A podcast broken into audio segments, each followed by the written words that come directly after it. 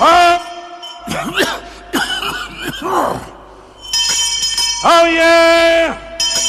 Oh yeah! Roll out the barrel! We'll have a barrel of fun!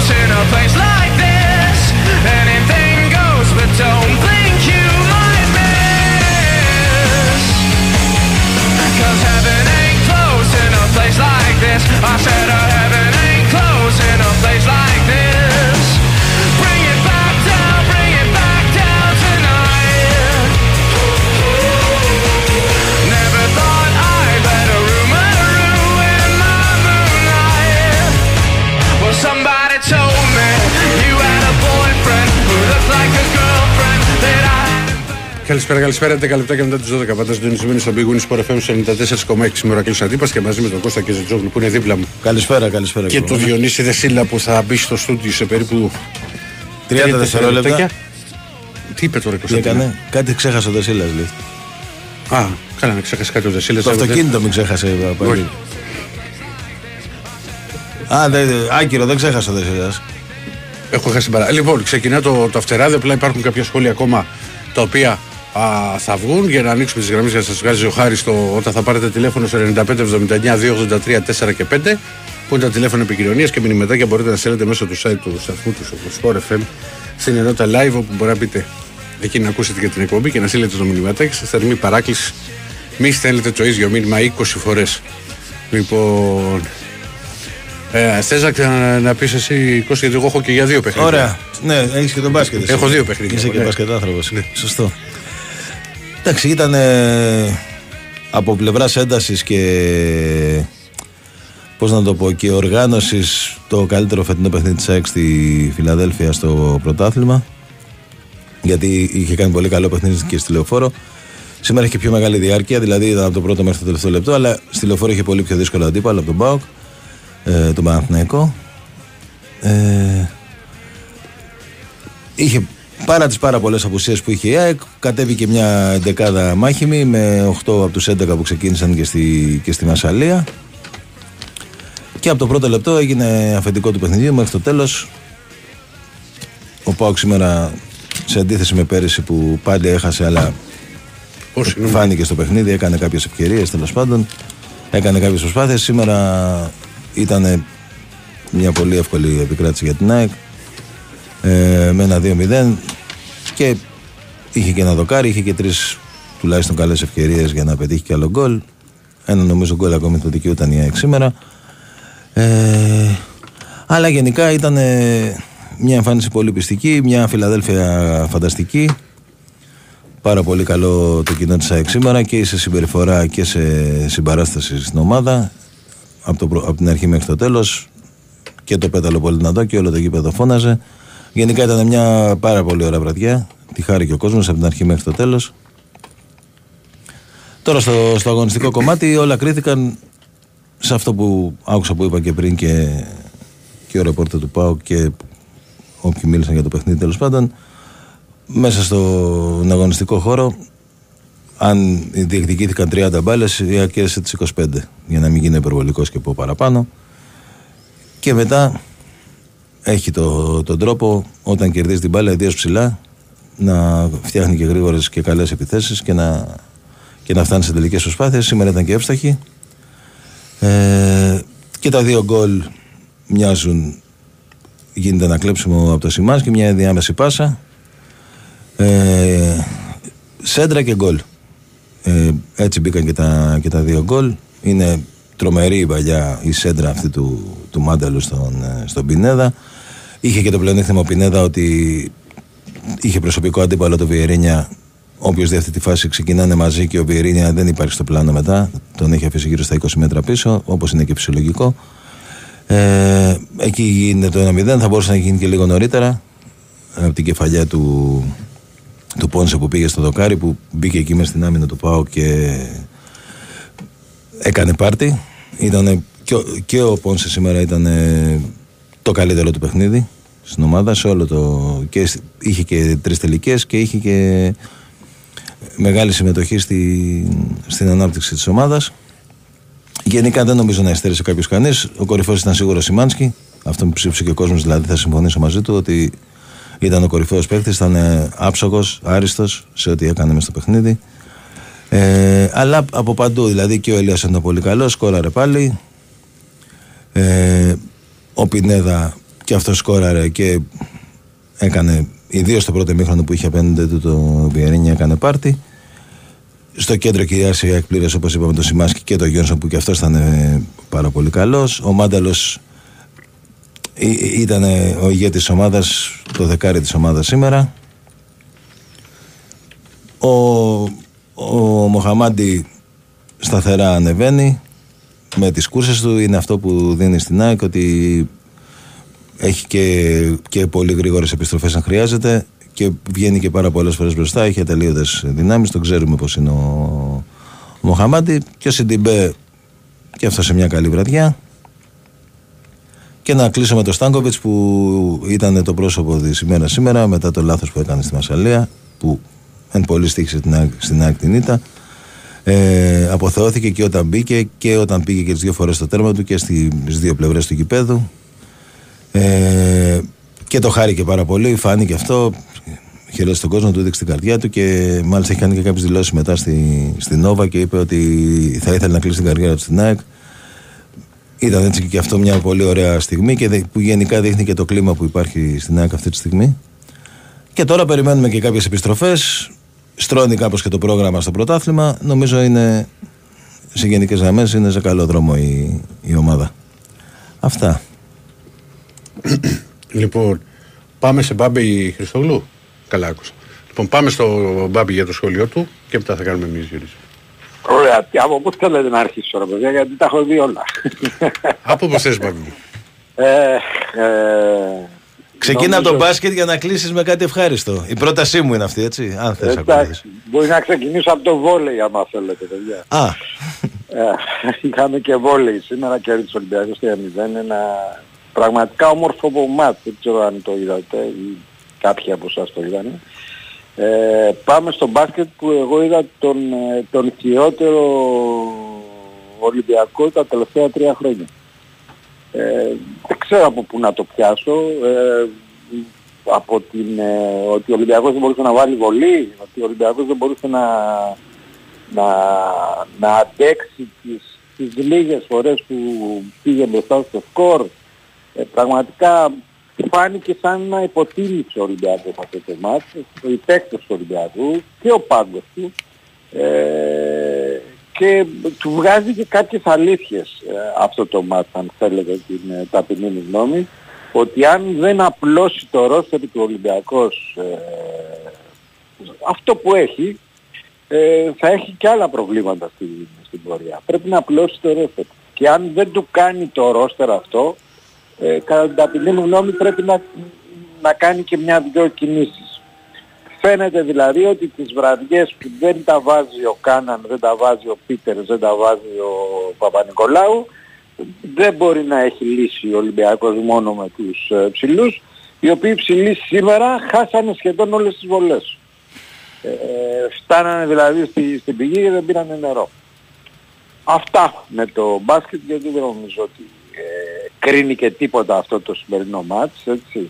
Ε, έχουμε πολύ δρόμο ακόμα γι' αυτό να πάμε στο ποδόσφαιρο που ήταν ε, ε, ένας Ολυμπιακός ο οποίος ε, ειδικά στο πρώτο ημίχρονο έκανε απαγόρευση στον Όφη να διεκδικήσει κάτι από το μάτς αυτό. Ε, αυτό το δίδυμο του Ολυμπιακού στη μεσαία γραμμή ο Έση με τον Καμαρά νομίζω ότι είναι πολύ σημαντικό για τον Ολυμπιακό και του δίνει την, την δυνατότητα και να κάνει επιθέσεις στο βαθμό που κόβει ε, στο βαθμό που έχει μαγνήτες στα πόδια του οι δύο αυτοί παίκτες του Ολυμπιακού και τους παίρνουν την μπάλα και τη μεταφέρνουν στην επίθεση. Μια επίθεση του Ολυμπιακού που σήμερα τελείως διαφορετική χωρίς τον Φορτούνη, τελείως διαφορετική χωρίς τον Ρεντινέη που παίζει πολύ μεγάλο ρόλο στην επίθεση του Ολυμπιακού, αλλά με ένα Γιώβιτιτς ο οποίος, ε, Γιώβιτιτς, ο οποίος ε, έκανε φοβερά πράγματα μέσα στο γήπεδο, μοίραζε, έσπαγε, ε, κυνήγαγε τις φάσεις και έδειξε γιατί δεν είναι φακάτης που λέγανε πάρα πολύ ε, όταν αποκτήθηκε και γιατί τον απέκτησε ο Ολυμπιακός. Για τον Ποντένισα είναι γνωστά ότι ε, κάνει διαφορά στην επίθεση του Ολυμπιακού και με τις αφήσεις που κάνει αλλά και με την ε, όλη την κυκλοφορία και για ένα παιχνίδι που πολύ πιθανόν ε, να ρώταγαν πριν από αυτό εάν ο Ολυμπιακός μπορεί χωρίς τον Φορτίνη και χωρίς τον Ρεντινέη η απάντηση και όχι στο γήπεδο νομίζω ότι μπορεί και χωρίς αυτή διότι έχει μεγάλη πληρότητα στο, στο ρόστα του. Ε, και μια ακόμα διαπίστωση, την έχω κάνει πριν αρκετό καιρό, θα συνεχίσω να την κάνω, ότι μόνο τα ντέρμπι τελικά θα βγάζουν ειδήσεις, όπως ήταν αυτό σήμερα της ΑΕΚ με τον ΠΑΟΚ, η εκοφαντική νίκη της ΑΕΚ από το, τον ε, ΠΑΟΚ, ε, και τα υπόλοιπα μάτια θα είναι για τους μεγάλους ε, δια, διαδικαστικού χαρακτήρα. Και όπου στραβώσουν οι μεγάλοι θα κάνουν και διαφορά. Αν στραβώσουν σε κάποια μάτια, γιατί ε, φαίνεται ότι δεν στραβώνουν. Μην κοιτάτε την ήττα του Όφη τώρα. Στο... Ε, εντάξει, η ΑΕΚ έχει χάσει πέντε πόντους πάντως. Η ΑΕΚ έχει χάσει πέντε πόντους. Η ΣΑΕΚ ήταν από τον... Ε, από τον Όφη και δύο από τον Πασεραϊκό. Ναι, και ο Πασεραϊκός. Ο οποίος είναι πολύ καλή ομάδα. Πολύ καλή ομάδα, συμφωνώ. Ε, εχθές δεν ξέρω αν το είδατε. Ακόμη και, ναι, αυτό πήγα να σου πω και εγώ. Ότι, πλασματική, πλασματική εικόνα είναι. Ναι, ναι. Φαι, φαίνεται περίεργο. Όχι ότι δεν δικαιούται ο, ο Βάσακος να κερδίσει το μάτι, έτσι. Μην παρεξηγηθώ κιόλας. Ναι, ναι. Αλλά είναι, είναι ένα μάτς το οποίο ενώ έχει πρωτοβουλία ο Παναθηναϊκός χάνει γκολ, ο Παναθηναϊκός βάζει γκολ με όλους τους τρόπους. Διαφορετικούς. Ναι, ναι, ακούγεται περίεργο, αλλά πραγματικά δεν ήταν για πέντε γκολ ο Πανσεραϊκός. Και ήταν ωραίο, ωραίος ρε παιδί μου. Παρότι έφαγε γκολ στο πρώτο λεπτό, ήταν ωραία ομάδα. Μια χαρά. Και χθες. Μια χαρά. Και αν αλλάξει, αν, αν ε, πιστεύουμε ότι μπορούσε να αλλάξει το μάτι εκεί στην ευκαιρία που, κάνει, που χάνει ο Σέρβος άλλος, ε, ναι. μετά το 1-0, νομίζω ότι μπορεί να αλλάξει και το μάτι αυτό. Εν πάση περιπτώσει απλά το λέμε για την, ε, για την ιστορία. Αυτά. Καλό Έγινε βράδυ. πρωί. Να σε καλά. Καλή καλό- συνέχεια. καλό Μια χαρά, Καλή καλή συνέχεια. Ναι. Πάμε και στο ΆΚΑ. Είναι εκεί ο Γιώργος Πετρίδης γιατί υπάρχει υποδοχή Γιώργο το φίλο του Παναθηναϊκού στη, στην ομάδα. Χαίρετε. Ναι, ναι, καλησπέρα. Ε, γίνεται χαμός εδώ πέρα, είναι περισσότερο από χίλιοι φίλοι του Παναθηναϊκού. Ε, φανταστείτε το πούλμαν ακόμα δεν έχει φτάσει καν στα, στα αποδητήρια στο, εκεί, στο, στην είσοδο για τα αποδητήρια. Γίνεται ο κακός χαμός στο κλειστό των Ολυμπιακών, έξω από το κλειστό των Ολυμπιακών εγκαταστάσεων. Περισσότεροι από χίλιοι φίλοι του Παναθηναϊκού είναι ε, στο ΆΚΑ για να αποδέσουν τον Ριγκίνα Ταμάρ και τους παίκτες του. Ε, νομίζω ότι το, όπως είναι λογικό, τη μεγαλύτερη αποθέωση, την περισσότερη αποθέωση την έδωσε ο Ριγκίνα Ταμάν και ε, ο Κώστας Λούκας ακούτε και τα συνθήματα από τους φίλους του Τριφυλιού. Ε, τώρα σιγά σιγά ε, το Πούλμαν αδειάζει λίγο εδώ ο δρόμος μπροστά από το Πούλμαν για να κατέβει ε, στα αποδητήρια. Και να αποθεωθεί και εκεί από τους ε, φίλους του Τριφυλιού που έχουν κάνει τη λίστα μέρα, έχουν ανέβει πάρα πολλά καπνογόνα και γίνεται ο λαγός χαμός εδώ που ακούτε στο α, Ολυμπιακό στάδιο. Ναι. Είναι κάτι φίλους Παναγιώτου εδώ πέρα. Πόσοι είναι Κάνει πάνω από μεταγραφές, χίλιοι ναι, μας είπες; μεταγραφές, Κάνει μεταγραφή μου λένε. Εσύ να κάνεις μεταγραφή. Ε, γίνεις και GM τώρα. Θα γίνεις, και Ορίστε. GM. θα γίνεις και GM τώρα. Ναι, ναι, ναι, ναι. Ωραία Γιώργο, πότε είσαι εκεί; Αυτά, οτιδήποτε προκύψει, Έγινε, εδώ θα έγινε. είμαστε. Μπορούμε να δούμε και στο site, το sportfm.gr, ε, βιντεάκια και φωτογραφίες που έχουμε στείλει. Να είστε καλά παιδιά, πάμε, Έγινε, πάμε. έγινε Γιώργο. Μια χαρά. Λοιπόν, ο Γιώργος Πετρίδης στο ΆΚΑ με την αποθέωση της αποστολής του Παναθηναϊκού μετά την νίκη στο μπάσκετ. Λοιπόν, για συνεχίστε. Τι έχουμε; Τι έχουμε; Εγώ; Ο Ηράκλειος ο Αντίπας, έλα. Λοιπόν, εντάξει, εμείς είχαμε μία χαρά και μία στεναχώρια. Λοιπόν, στη χαρά του Ολυμπιακού ήταν πάρα πολύ καλό στο Ηράκλειο. Παρά τις αλλαγές τις οποίες έκανε ο, ο coach ο Διέκο Μαρτίνε και μάλιστα πάνω σε αυτό που είπε και ο Μπάμπης ότι δεν είχε όλη τη δεξιά πλευρά, δηλαδή και το Ροντινέ και το Φορτούνι. Και λέω δεξιά γιατί έτσι έπαιξε με τη West Ham και έκανε εξαιρετική συνεργασία. Ε, Μετά από, το, από ένα διάστημα στο μάτσο με τους Άγγλους, ο Φορτούνης πέρασε δεξιά. Ο Ολυμπιακός, ο Μαρτίνεθ έκανε και επιλογή τελικά να μην, βάλει, να μην κρατήσει τους τρεις παίχτες στον άξονα, όπως έπαιξε με την West Ham, αλλά να επιστρέψει στο, στο αγαπημένο του σύστημα. Έκανε και άλλες αλλαγές, δηλαδή μπήκε ο Σολμπάκεν, μπήκε ο Γιόβετιτς. Ένας Γιόβετιτς, ο οποίος πραγματικά ήταν καταπληκτικός, πάρα πολύ καλός. Μπορεί να έχασε μια ευκαιρία στο 0-1 για να κάνει εκεί το 0-2 που για την κλάση του πλάσαρα, ξέρει, αλλά πήγε out. OK, okay, συμβαίνει. Ε, ωστόσο, δεν ήταν ο κλασικός σέντερ φορ ο οποίος θα έμενε μόνο μέσα στη, στην περιοχή. Έβγαινε έξω, έσπαγε από το, το pressing και το κλέψιμο που κάνει. Ε, ενώ οι επιθετικοί συνήθως, άμα έχουν τη δυνατότητα να σουτάρουν, θα το κάνουν.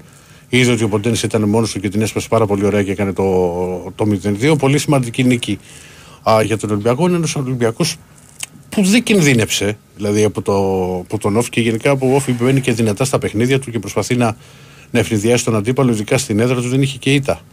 Α, είχε μόνο ο, την ισοπαλία με, το, με τον Ατρόμι το 1-1, είχε κερδίσει την ΑΕΚ, είχε κερδίσει τον Πάο και είχε κερδίσει τον Άρη. Α, και γενικά ήταν η πιο δύσκολη έδρα, θεωρώ εγώ, που μπορεί να παίξει κάποιος από τους μεγάλους στην επαρχία. Α, μία νίκη πάρα, πάρα, πάρα πολύ σημαντική γιατί ο Ολυμπιακός προχωράει και από το, από το μεγάλο α, παιχνίδι και την ένταση την οποία έβγαλαν οι παίχτε στο ευρωπαϊκό μάτσο κόντρα στην αγγλική ομάδα και, και προχωράει και πρέπει α, τώρα έχει το, το μάτς με τον Μπάουκ έτσι ώστε να πάρει α, και εκεί το, το τρίποντο. Α, πραγματικά πάρα πολύ καλή εμφάνιση και νομίζω ότι είναι ένας Ολυμπιακός ο οποίος στέλνει α, μηνύματα α, για τη συνέχεια του, του πρωταθλήματος. Πάμε τώρα στο μπάσκετ. Στο μπάσκετ πραγματικά ήταν. ε, Δεν μπορώ να καταλάβω τον λόγο για τον οποίο φάνηκε οι παίχτες του, του Ολυμπιακού να ήταν τόσο αγχωμένοι. Α, δεν βρήκαν σχεδόν καθόλου σε 40 λεπτά ρυθμό στην, στην επίθεση. Μόνος στο διάστημα Που ξέφυγαν με 9 από ναι, ναι, με 10. το 27-18 και εκεί υπάρχει και εξήγηση. Τώρα όπως το βλέπω εγώ, ε.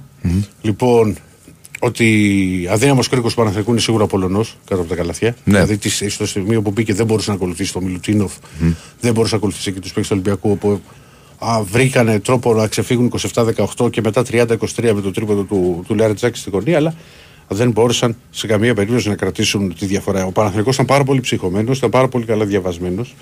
Έκλεισε την τροφοδοσία στους ψηλούς, δηλαδή η μπάλα δεν πέρασε πολύ από τα χέρια του, ούτε του Φαλ, ούτε φυσικά του Μιλουτίνοφ. Με τα, που, και με, με το δίδυμο Λεσόρ Μήτροκλου δεν μπορούσε η μπάλα να φτάσει πολύ, γιατί ο Μήτροκλου βοηθούσε πολύ στα μαργαρίσματα προς το Μιλουτίνοφ, προς το Φαλ. Και γενικά έψαχνε να βρει παίχτη που να ήταν κάπως σε καλή μέρα και αυτό ήταν σε ένα διάστημα σημα- ε, στο, παι- στο παιχνίδι ο Γκος αλλά μετά και, και αυτό στο τέλος δεν, είχε το- δεν είχε καθόλου το καθαρό μυαλό. Ήταν ένα παιχνίδι το οποίο ο Παναθηναϊκός το πήγε ακριβώς όπως ήθελε.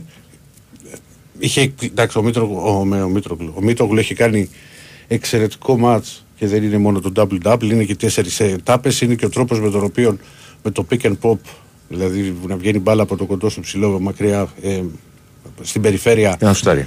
Να σουτάρει δεν μπορούσε να ακολουθήσει ο Φαλ και εκεί έβαλε νομίζω δύο τρίποντα Μήτογλου και ένα άλλο ε, μακρινό καλά Μήτογλου, Μήτογλου. Πάλι Μήτογλου τον είπα. Ναι, δεν πειράζει. Είναι, είναι η δύναμη της συνήθειας.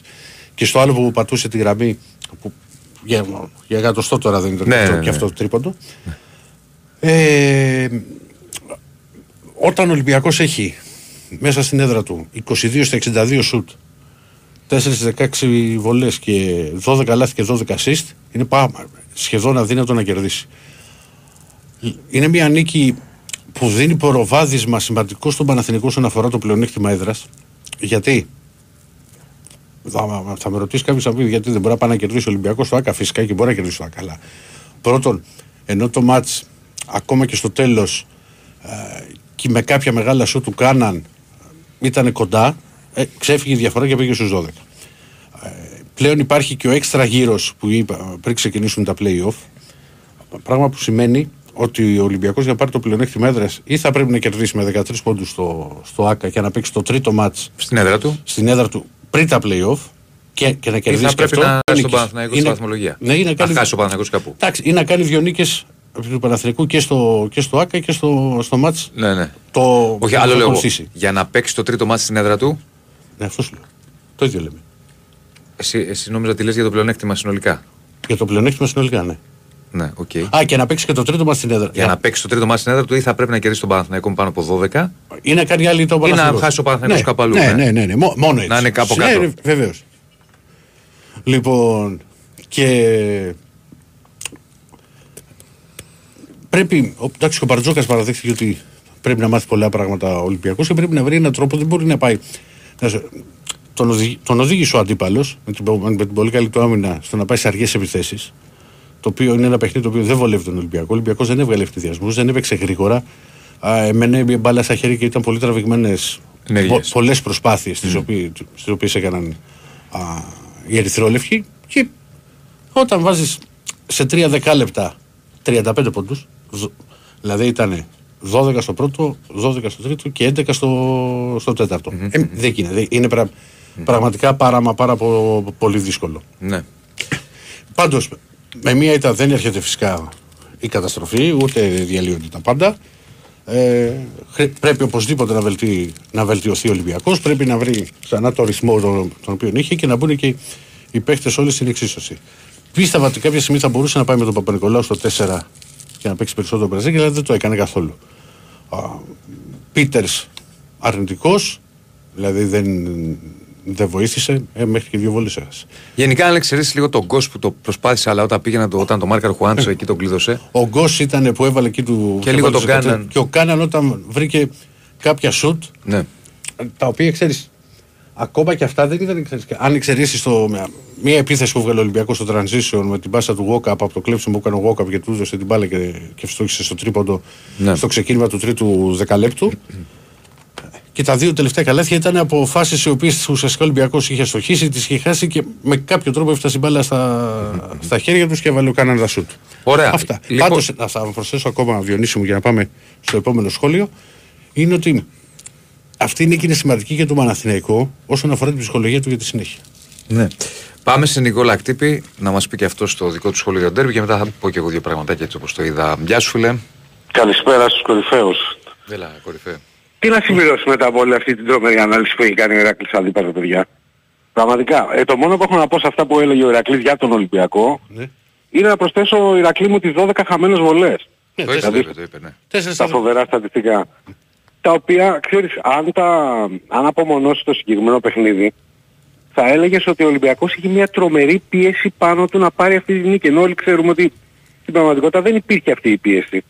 Γιατί είμαστε και πολύ νωρίς στη σεζόν και όπως και να το κάνουμε, χωρίς να θέλω να υποβαθμίσω το ελληνικό πρωτάθλημα, από μόνο του είναι υποβαθμισμένο. Δηλαδή, σε σχέση με την πρεμιέρα της EuroLeague, για παράδειγμα, με παιχνίδι μέσα στο ΆΚΑ, το συγκεκριμένο μάτι για τον Ολυμπιακό, μπορεί να πεις ότι, είχε, ναι, ότι δεν είχε τόση πίεση πάνω στους παίκτες του. Οπότε, αν το βάζαμε σε άλλο πλαίσιο, θα λέγαμε ότι λύγησε από την πίεση, αλλά δεν μπορούμε να το δούμε έτσι. Άρα για τον Ολυμπιακό μπορούν να βγουν τελείως διαφορετικά συμπεράσματα για το τι του έφτεξε σήμερα σε σχέση με όλα αυτά που είπες. Τα οποία τα αφήνω εγώ στην άκρη να τα αναλύσουν άνθρωποι όπως ο Ηρακλής που τα ξέρουν και καλύτερα. Πάντως σίγουρα Αλλά θα... δεν είμαι και, και μπασχετικός. Ε, ε, Καλά, αυτό. εντάξει. Δύο μέτρα άντρας και δεν είσαι μπασκετικός, άσε με. δεν κάνεις για ελεύθερο κάμπινγκ έχουμε πει. Έχω για μπάσκετ κάνει. μια χαρά είσαι. Έχω κάνει κα- κάμπινγκ, όχι ελεύθερο. Σίγουρα πάντως ε, θα ανάψει πάλι η κουβέντα στον Ολυμπιακό για τις επιλογές του καλοκαιριού και πώς στήθηκε η ομάδα μετά τις ε, αποχωρήσεις του Σλούκα και του Βεζένκοφ. Αυτό είναι βέβαιο. Δηλαδή και σήμερα αν κάνεις και απόψε μια βόλτα στο Twitter σε λογαριασμούς ε, έτσι ερυθρόλευκης απόχρωσης, τέτοια πράγματα συζητάς. Τώρα από την άλλη πλευρά για τον Παναθηναϊκό ήταν ε, η νίκη που έψαχνε από την αρχή της ε, χρονιάς. Ήθελε μία τέτοια νίκη. Δύο φορές απέναντι στον Ολυμπιακό τα προηγούμενα μάτς έφυγε ηττημένος με σκυμμένο κεφάλι με εντελώς, κάτω από εντελώς διαφορετικές συνθήκες αλλά σε κάθε περίπτωση θυμάμαι και δύο φορές που είχαμε μιλήσει αντίστοιχα με, το, με τα παιδιά στο Fight Club είχαμε πει ότι για τον Παναθηναϊκό οι δύο ήττες από τον Ολυμπιακό ήταν εισάριθμα πολύ σκληρά μαθήματα ε, σήμερα φάνηκε ότι σε ένα βαθμό ε, τα εμπέδωσε και κατάφερε να κάνει ένα βήμα μπροστά. Δηλαδή, ε, ενώ ο Αταμάν είχε κατηγορηθεί εντός ή εκτός εισαγωγικών στο παρελθόν ότι την παραέψαχνε τη δουλειά με τα, με τα σχήματα και ίσως θα έπρεπε να έχει κλείσει λίγο το rotation, σήμερα οι πειραματισμοί του, έστω και εξ ανάγκης λόγω των απουσιών, του βγήκαν. Δηλαδή όλοι νομίζω ότι παραδέχονται ότι το κομβικό σημείο ήταν η χρησιμοποίηση του Χάντσο στο 3 και του Μίτοκλου στο 5. Για τον Χάντσο το έπαιξε και εσύ Διονύση ότι ήταν καθοριστικός στο μαρκάρισμα του William Cross που ήταν η μοναδική αξιόπιστη επιθετική λύση του Ολυμπιακού. Τον πέτυχε ίσως και λίγο πιο κουρασμένο γιατί είχε πάρει πολλές επιθέσεις και ως οργανωτής και ως εκτελεστής και το μεγάλο κορμί, τα μακριά χέρια του, του Κουάντσο τον δυσκόλεψαν πάρα πολύ. Όσο για τον Μίτογλου, μπορούμε να πούμε ότι το τελευταίο διάστημα ο Παναγιακός ζει στον, στον αστερισμό του Μίτογλου που από τη στιγμή που επέστρεψε από τον τραυματισμό Τρίτο του. σερί μάτς πολύ καλό. Ε, ναι και όχι μόνο, δεν είναι μόνο διάστατο το παιχνίδι του Μίτογλου. Αυτό είναι το, το πολύ σημαντικό. Προσφέρει στην επίθεση, προσφέρει στην άμυνα, δηλαδή και στις δύο πλευρές του παρκέ, βγάζει ε, πάθος και βγάζει αυτό που θα ήθελε να έχει ως αγωνιστική ταυτότητα ο Παναθηναϊκός.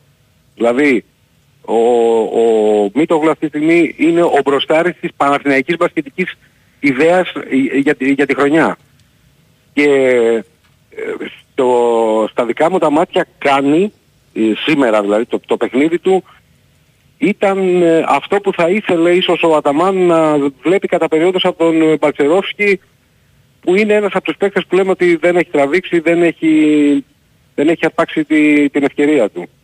Ε, για μένα, το έλεγα και μετά το προηγούμενο, το τελευταίο παιχνίδι στη, της Ευρωλίγκας για τον Παναθηναϊκό, ίσως η απουσία του Βιλντόσα λειτουργήσε ε, ευεργετικά, όσο και αν αυτό ακούγεται παράξενο, γιατί ο Αργεντινός δεν έχει κολλήσει ε, με την φιλοσοφία της ομάδας.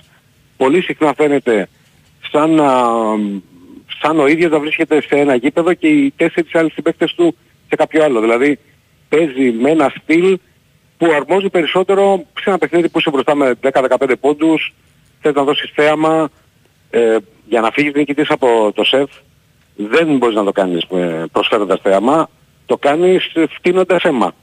Έτσι, αφήνοντας ε, και την τελευταία σταγόνα του, του, του υδρότα σου στο παρκέ. Γι' αυτό μίλησα κυρίως για την περίπτωση Μίτογλου, παρεμπιπτόντως και εγώ πολύ, πολύ συχνά βάζω νερό εκεί και το κάνω Μήτρογλου. Ναι.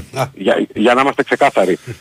Ο- ε, ε, Τελειώνοντας για να μην σας ε, κλέβω και παραπάνω χρόνο, επαναλαμβάνω απλά Ωραία. αυτό ότι ο Παναθηναϊκός μια τέτοια νίκη έψαχνε, ούτε η νίκη με την Πασκόνια, ούτε οι προηγούμενες μέσα στη σεζόν με την Bayern για παράδειγμα έδιναν τίποτα ιδιαίτερο στην αυτοπεποίθησή του και έρχεται σε μια περίοδο που έτσι κι αλλιώς περιμέναμε αλλαγές και στο έμψυχο δυναμικό και έχω την εντύπωση ότι έχοντας κατά νου και το απόψινό δείγμα γραφής ο Αταμάν από εδώ και μπρος μπορεί πολύ ξεκάθαρα να σχεδιάσει αυτές τις αλλαγές και να παρουσιάσει ένα Παναθηναϊκό ακόμα καλύτερο από αυτό που είδαμε σήμερα. Έγινε φίλε, ευχαριστούμε. Να σε καλά Καλώς Νικόλα. ήρθατε. Και από τον Νικόλα Κτύπη έχουμε και άλλο, έχουμε και άλλο σχολείο. Παναγιώτης Κεφαλάς μαζί μας να μας πει και Χαίρετε, αυτός τι είδε. χαίρετε, Γεια τι σου φίλε. κάνετε; Καλησπέρα, Γεια σου, καλά, Παναγιώτη. καλά, καλά. Είστε καλά; Γεια σας αδερφέ μου. Λοιπόν, εγώ είναι σαν να είδα σε επανάληψη το Αρμάνι Ολυμπιακός. Για να... Ε, δηλαδή είδαμε μια ομάδα η οποία σκύλια στην άμυνα και αυτή ήταν ο Παναθηναϊκός. Έτρεχε παντού και με το τρέξιμο το Παναθηναϊκός κατάφερε να, να κάνει πολύ αργό τον Ολυμπιακό. Ο Ολυμπιακός δεν είχε κίνηση της μπάλας. Ε, άρχισε να σκάει πολύ την μπάλα, πράγμα το οποίο δεν είναι το παιχνίδι του. Ο Ολυμπιακός θέλει πάρα πολύ να κάνει παιχνίδι χωρίς, ε, ε, χωρίς να σκάει πολύ την μπάλα, με τους αυτοματισμούς του και να, να δίνει πάσες, να είναι η μπάλα συνεχώς στον αέρα και όχι να σκάει κάτω στο παρκέ. Αυτό είναι το ένα συν για τον Παναθηναϊκό, ο οποίος κατάφερε μέσα στο σεφ να ελέγξει το ρυθμό του παιχνιδιού, μέσα στο, μ, ε, στο, στο δικό του τέμπο και να έχει χαλάσει εντελώς το, το τέμπο του Ολυμπιακού. Και μέσα στην όλη αυτήν εξαιρετική ομαδική λειτουργία του Παναθηναϊκού, η οποία ξεκινάει από, το, από την περιφέρειά του, σαφέστατα, η πίεση πάνω στην μπάλα που λένε, και το ότι δεν αφήνεις στους ε, περιφερειακούς, ε, κατάφερε να βάλει τον ε, Μίτογλου και να τον προτάξει ως τον ε, ακρογωνιαίο λίθο της ομάδας και στην άμυνα και στην επίθεση. Ο Μίτογλου λοιπόν ήταν ο εκείνος ο οποίος θα σκούπιζε στην άμυνα ό,τι πέρναγε από Λεσόρ περισσότερο, γιατί Λεσόρ είδαμε περισσότερο και στην επίθεση αρχικά ε, στο μεγάλο του ξέσπασμα στο τρίτο δεκάλεπτο που αρχίζει ο Παναθηναϊκός και το πιστεύει ακόμη περισσότερο γιατί έχει περάσει ένα πρώτο ημίχρονο που είναι κλειστά οι δύο ομάδες, είναι μαζί οι δύο ομάδες άντε με έναν Ολυμπιακό ελαφρώς καλύτερο στα σημεία και γι' αυτό είχε αυτό το προβάδισμα, το μικρό προβάδισμα των ε, 2-3 πόντων. Εξαιρώ εντελώς το κομμάτι του συν 7, συν 8, συν 9 που πήρε ο Ολυμπιακός γιατί δεν ήταν ούτε ο Μίτογλου στο παρκέ, το Λεσόρ ήταν ο Παλτσερόφσκι.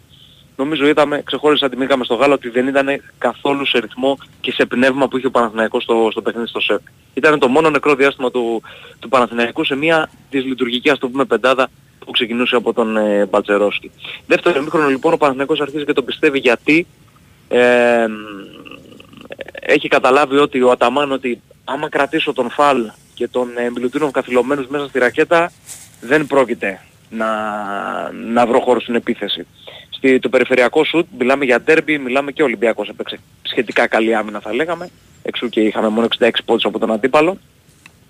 Ε, περιφερειακό σουτ δεν υπήρχε οπότε σου λέει για να βγάλω τον, ε, τον Μιλουτίνοφ και τον Φαλ, τους δύο δεινοσαύρους του Ολυμπιακού από τη ρακέτα θα παίξω το pick and pop με τον Μίτογλου, ο Μίτογλου ξέρει να σουτάρει, σουτάρει καλά και σούταρε καλά και έτσι άρχισε να δίνει αυτοπεποίθηση στον, ε, στον Παναθηναϊκό.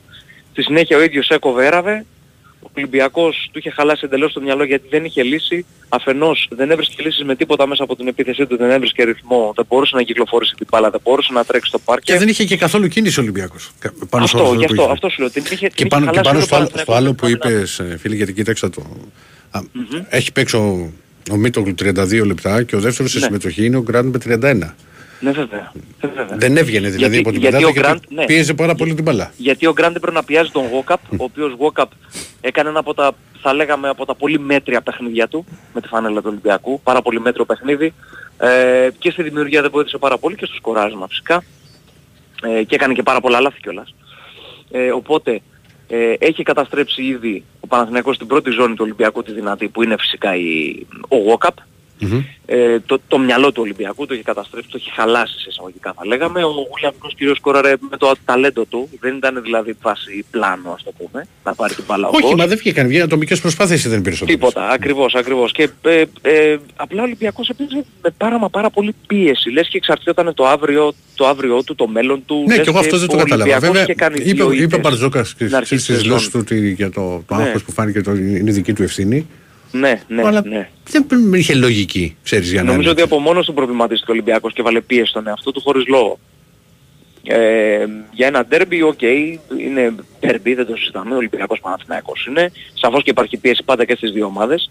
Ε, σαφώς και περίμενα η πίεση να ήταν περισσότερο στο Παναθηναϊκό, γιατί ήταν με την πλάτη στο τοίχο με βάση τα αποτελέσματα τα δύο τα προηγούμενα τα οποία είχε το ένα στην Ευρωλίγα και το άλλο φυσικά το οποίο έκρινε τίτλο. Ό,τι τίτλος και να είναι αυτός που δεν έχει πολύ μεγάλη σημασία όπως είναι το, το Super Cup. Ε, ο Ολυμπιακός ήταν σαν να έπαιζε όμως. Είχε έρθει στη θέση του Παναθηναϊκού για κάποιο λόγο, να μας το οποίο ήταν στην έδρα του. Είχε έρθει από μια αρκετά καλή εμφάνιση με την, με την ΕΦΕΣ και θα λέγαμε και ξεκούραστη κιόλας. Δηλαδή ήταν ένα μάτς ε, μια μισή ώρα σαν να παίζει Α1. Δεν είναι ότι καταπονήθηκε ιδιαίτερα. Με τις γνωστές απουσίες έπαιξε οπότε δηλαδή η δωδεκάδα του ήταν ίδια.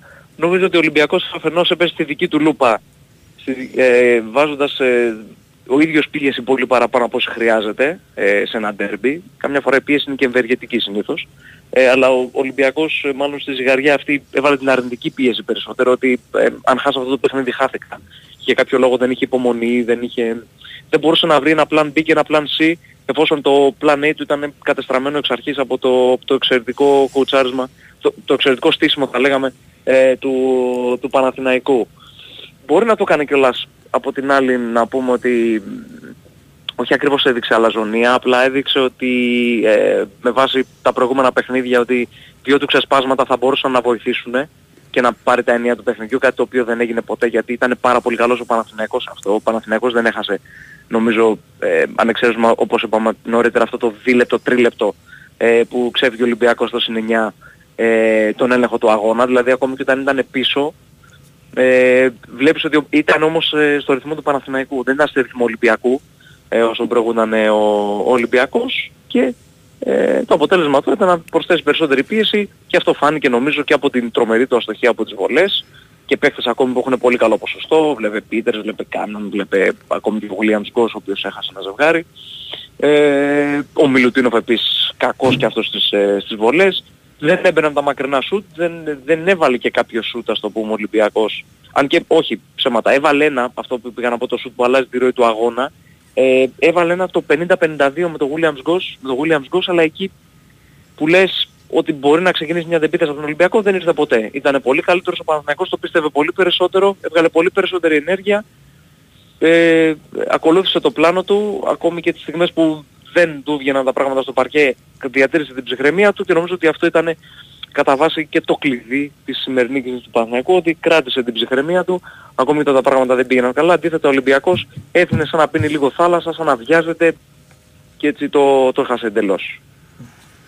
Οκ, φίλε. Ναι, κύριε Παναγιώτη. Αυτά. Να σε καλά. Καλό να σε βράδυ, καλά. καλή συνέχεια. Να σε Καλή καλά. εκπομπή, καλή συνέχεια. Λοιπόν. Ε, ολοκληρώσαμε εγώ, αυτά. ακούγουμε. Α, ναι, ναι, ναι, να ολοκληρώσω και εγώ στα βέβαια, γρήγορα. ναι. Ε, Ολοκλήρωσε, Γιάννης. Ναι. Ε, λοιπόν, εντάξει, τώρα ξέρεις, έχω και τον άχαρο λόγο όταν έχουν μιλήσει όλοι. Τι διαφορετικό, ας πούμε, να πω. Εντάχει να πω. Να μην πεις, να μην το κόψω κι εγώ. Όχι, όχι, όχι, δεν θα κόψεις. Σε μένα δεν, δεν, δεν βγάζω εγώ σχόλια μπασχετικά. Εντάχει θα πω, επειδή. Άρα, περι- όσοι το ακούσετε τώρα πε- είναι η ευκαιρία σας, περιμένω- παιδιά, μην το χάσετε. Γιατί Περιμένω να βγει. Μια και ο- μοναδική. Ακριβώς. Ναι, περιμένω μεγάλο. Δεν κάνεις τουαλέτα τίποτα. Περιμένω μεγάλο αναλυτή να βγει σήμερα. Ξέρουμε όλοι ποιο αναφέρομαι. Για να δούμε αν θα βγει. Ε, λοιπόν, καταρχάς τρομερή διαχείριση από τον Ανταμάν, τρομερό διάβασμα ο Παναθηναϊκός και εξαιρετική άμυνα απέναντι σε έναν Ολυμπιακό που θα συμφωνήσω ότι μου φάνηκε εμένα αγχωμένος, δεν είχε ενέργεια, δεν ξέρω τώρα τι, τι έφτεξε στον Ολυμπιακό. Είναι από τις λίγες περιπτώσεις που βλέπω τον Ολυμπιακό στο σεφ να μην βρίσκει επιθετικά αριθμό. Αν εξαιρέσουμε αυτό το πολύ μικρό διάστημα που πήρε 9 πόντους. Ένα. Δύο. Ο Παναθηναϊκός όποτε πήγε να βρει ρυθμό Ολυμπιακός είχε απαντήσεις. Θα θυμίσω ένα παράδειγμα. Ε, Είναι το σκορ στο 45-40-55-50 που κάνει το λάθος ο Λούκα και πατάει και κάνει μπρος πίσω. 45-40 ήταν, 45-40 νομίζω ήταν. Στο συν 5 ο Παναθηναϊκός έχει Νομίζω, αστοχήσει ο ναι. Ολυμπιακός. Κάνει ο Λούκα ένα εύκολο λάθος που κάνει τον μπρος πίσω. Βάζει τρίποντο ο Ολυμπιακός με τον Γκος. Βάζει άλλο ένα καλάθι ο Γκος σοφαρίζει. Το ξανακάνει όμως ο Παναθηναϊκός 50-45. Υπήρχαν τέτοιες περιπτώσεις. Κοίτα, το, το μάτς ας πούμε, εκεί που, που φάνηκε ότι με τίποτα δεν μπορεί ο Ολυμπιακός είναι ότι όταν πήγε πάνω σε αυτό που λες γιατί παίζει δύο φορές στο 45-50 όχι τίποτα άλλο είναι στο 50-52 που ο Παναθηναϊκός βρήκε να κάνει το 50-54, να κάνει το 50-56 Και δεν μπορούσε να βάλει βολές ο Ολυμπιακό. να χάσει τρίποντος Λούκας για να το κάνει 50-59 Σωστό. προσπαθεί ο Ολυμπιακός το κάνει 52-56 και 54-58 με το καλάθι και φάουλ του, του, του Κάναν που όμως δεν το εκμεταλλεύτηκε γιατί συγγνώμη ο Κάναν είναι και ένας παίκτης με πολύ μεγάλο ποσοστό στις βολές δεν σου λέω ότι θα γυρίσει το μάτς φαινόταν το μάτς ότι δεν μπορούσε να γυρίσει αυτή, αυτή η βολή Αν έβαζες όχι, βολές ο όχι, Ολυμπιακός. ας συζητάς για τις βολές. Σου Είναι λέω το- πολύ μεγάλη σου λέω αυσία στο στι πεν- 16 σου βολές. λέω στο πεν- Καλά εννοείται αυτό Δηλαδή ο, ο Παναθηναϊκός είχε, αν δεν κάνω λάθος, 9 βολές και οι δύο γίνανε στο τέλος. δηλαδή είχε σχεδόν διπλάσιο Ολυμπιακός και βάλε πολύ λιγότερες. Μας πάει δεν βάζε βολές ο Ολυμπιακός Αυτό σου λέω. Και απλά σου λέω σε αυτό το σημείο μόνο Διονύσιο ότι στο 54-58, αν πάει στο 55-58, είναι το μάτι στο σουτ, είναι σε στη μία κατοχή. Όπως λένε και στο, και στο NBA. Δηλαδή, άμα πάρει παίξει την άμυνα, έχεις την πιθανότητα με ένα τρίτο να σοβαρήσει. Ε, Αλλά δεν είχε πάντα λύσει ο Παναθηναϊκός και ο Αυτό Παναθηναϊκός είχε τρομερά Προσπάθησε διαβασμένος. και έτρεξε. Σε κάποιες έτρεξε, φάσεις. είχε, είχε πάθος στο παιχνίδι του. Δηλαδή θα πω ένα παράδειγμα. Ο Σλούκας, ο οποίος ήταν τρομερά άστοχος, γιατί φάνηκε λίγο αγχωμένος να βάλει ένα τρίποδο, να βάλει ένα μεγάλο καλάθι στο σεφ. Παρ' όλα αυτά, στο δεύτερο ημίχρονο κυρίως ήταν καλό στο, στο να οργανώσει το παιχνίδι. Ή επίσης έβγαλε πάθος, μάζεψε 5 rebound. Ε, Σε αυτά τα φαίνεται. Καλά, εντυπωσιακός Μίτογλου. Για μένα πολύ καλή εμφάνιση και από το. Όχι εντυπωσιακή, αλλά καλή εμφάνιση από το Χουάντσο. Πέρα από το επιθετικό του παιχνίδι, έπαιξε πολύ καλή άμυνα. Τα πήγε πάνω στον Κος. Ε, βοήθησε και ο Λεσόρ. Το λέω αυτό γιατί αναφέρομαι στου δύο ψηλούς Λεσόρ και Μίτογλου. Ο Μπαλτσερόφσκι δεν βοήθησε, ο Αντετοκούνμπο δεν έπαιξε. Όταν βλέπεις τον Ολυμπιακό μέσα στην έδρα του να έχει ο Φαλ ε, δύο πόντους και έξω ο Μιλουτίνοφ, σπάνια το βλέπεις αυτό. Πολύ σπάνια. Δεν πήγαινε βέβαια την μπάλα ιδιαίτερα μέσα, δεν περνάει. Μα έκοψε τη δημιουργία. Ο- Σωστό ναι. πράγμα. Ο Αταμάν αυτό που έκανε με τους δύο ψηλούς, με το Λεσόρ και το Μίτογλου, έκοψε τη δημιουργία να μην πηγαίνει εύκολα η μπάλα στους ψηλούς. Σωστά. Σωστά. Και εκεί, ας πούμε, ένας τρόπος που μπορεί να το αντιμετωπίσεις είναι όταν ας πούμε, πάει ο Μίτογλου και μπαίνει στη ρακέτα, θα έπρεπε π.χ. ο- για παράδειγμα ο Πίτερς να βγει περισσότερο έξω και να πάρει περισσότερες προσπάθειες. Δεν έγινε τίποτα από αυτό. Επίσης μου άρεσε και ο Γκάι, γιατί δεν είναι μόνο τα τρίποτα που έβαλε, αλλά έπαιξε και πολύ καλή άμυνα. Συμφωνώ μαζί σου. Πάμε Μα γι' στο αυτό παίζανε Walkup. πολύ μαζί με, το, με τον Γκραντ. Με τον Γκραντ, βέβαια. Και ο Γκραντ θετικός. Εν πάση περιπτώσει, είναι μια νίκη για να καταλήξουμε μια νίκη σημαντική για τον Παναθηναϊκό γιατί κρίνει κάτι. Όπως είχαμε πει και η νίκη του Ολυμπιακού στην Ευρωλίγκα δεν έκρινε κάτι. Είναι πολύ νωρίς ακόμα σεζόν. Αλλά ε, το να παίρνεις μια νίκη συνέδρα του αντιπάλου πάντα στο- στα ντέρμπι σου δίνει πουσάρισμα ψυχολογικό. Και είναι αυτό που λέγαμε και το είχαμε συζητήσει, αν θυμάσαι και με τον κύριο Σφερόπουλο, όταν τον είχαμε βγάλει στου μπετάρα, στο Μουτσάτσο που το Ναι, πρωί. τρομερό είναι. Πριν 10-10, πόσο τον είχαμε πάρει, 10 Λίγο μέρες πριν πάει στον Αστέρα. δε- που μας είχε πει μεταξύ άλλων για τον Παναθηναϊκό την νέα ομάδα θα βρει τα πατήματά τους σιγά σιγά, αλλά ψάχνει ο Παναθηναϊκός μια μεγάλη νίκη που ίσως του γυρίσει το κουμπάκι Το διακόπτει. στο ψυχολογικό δεν κομμάτι. διαφωνώ. μια νίκη επί του Ολυμπιακού πάντα ε, βοηθάει σε αυτό. Τώρα το αν θα γίνει στην πορεία θα το δούμε.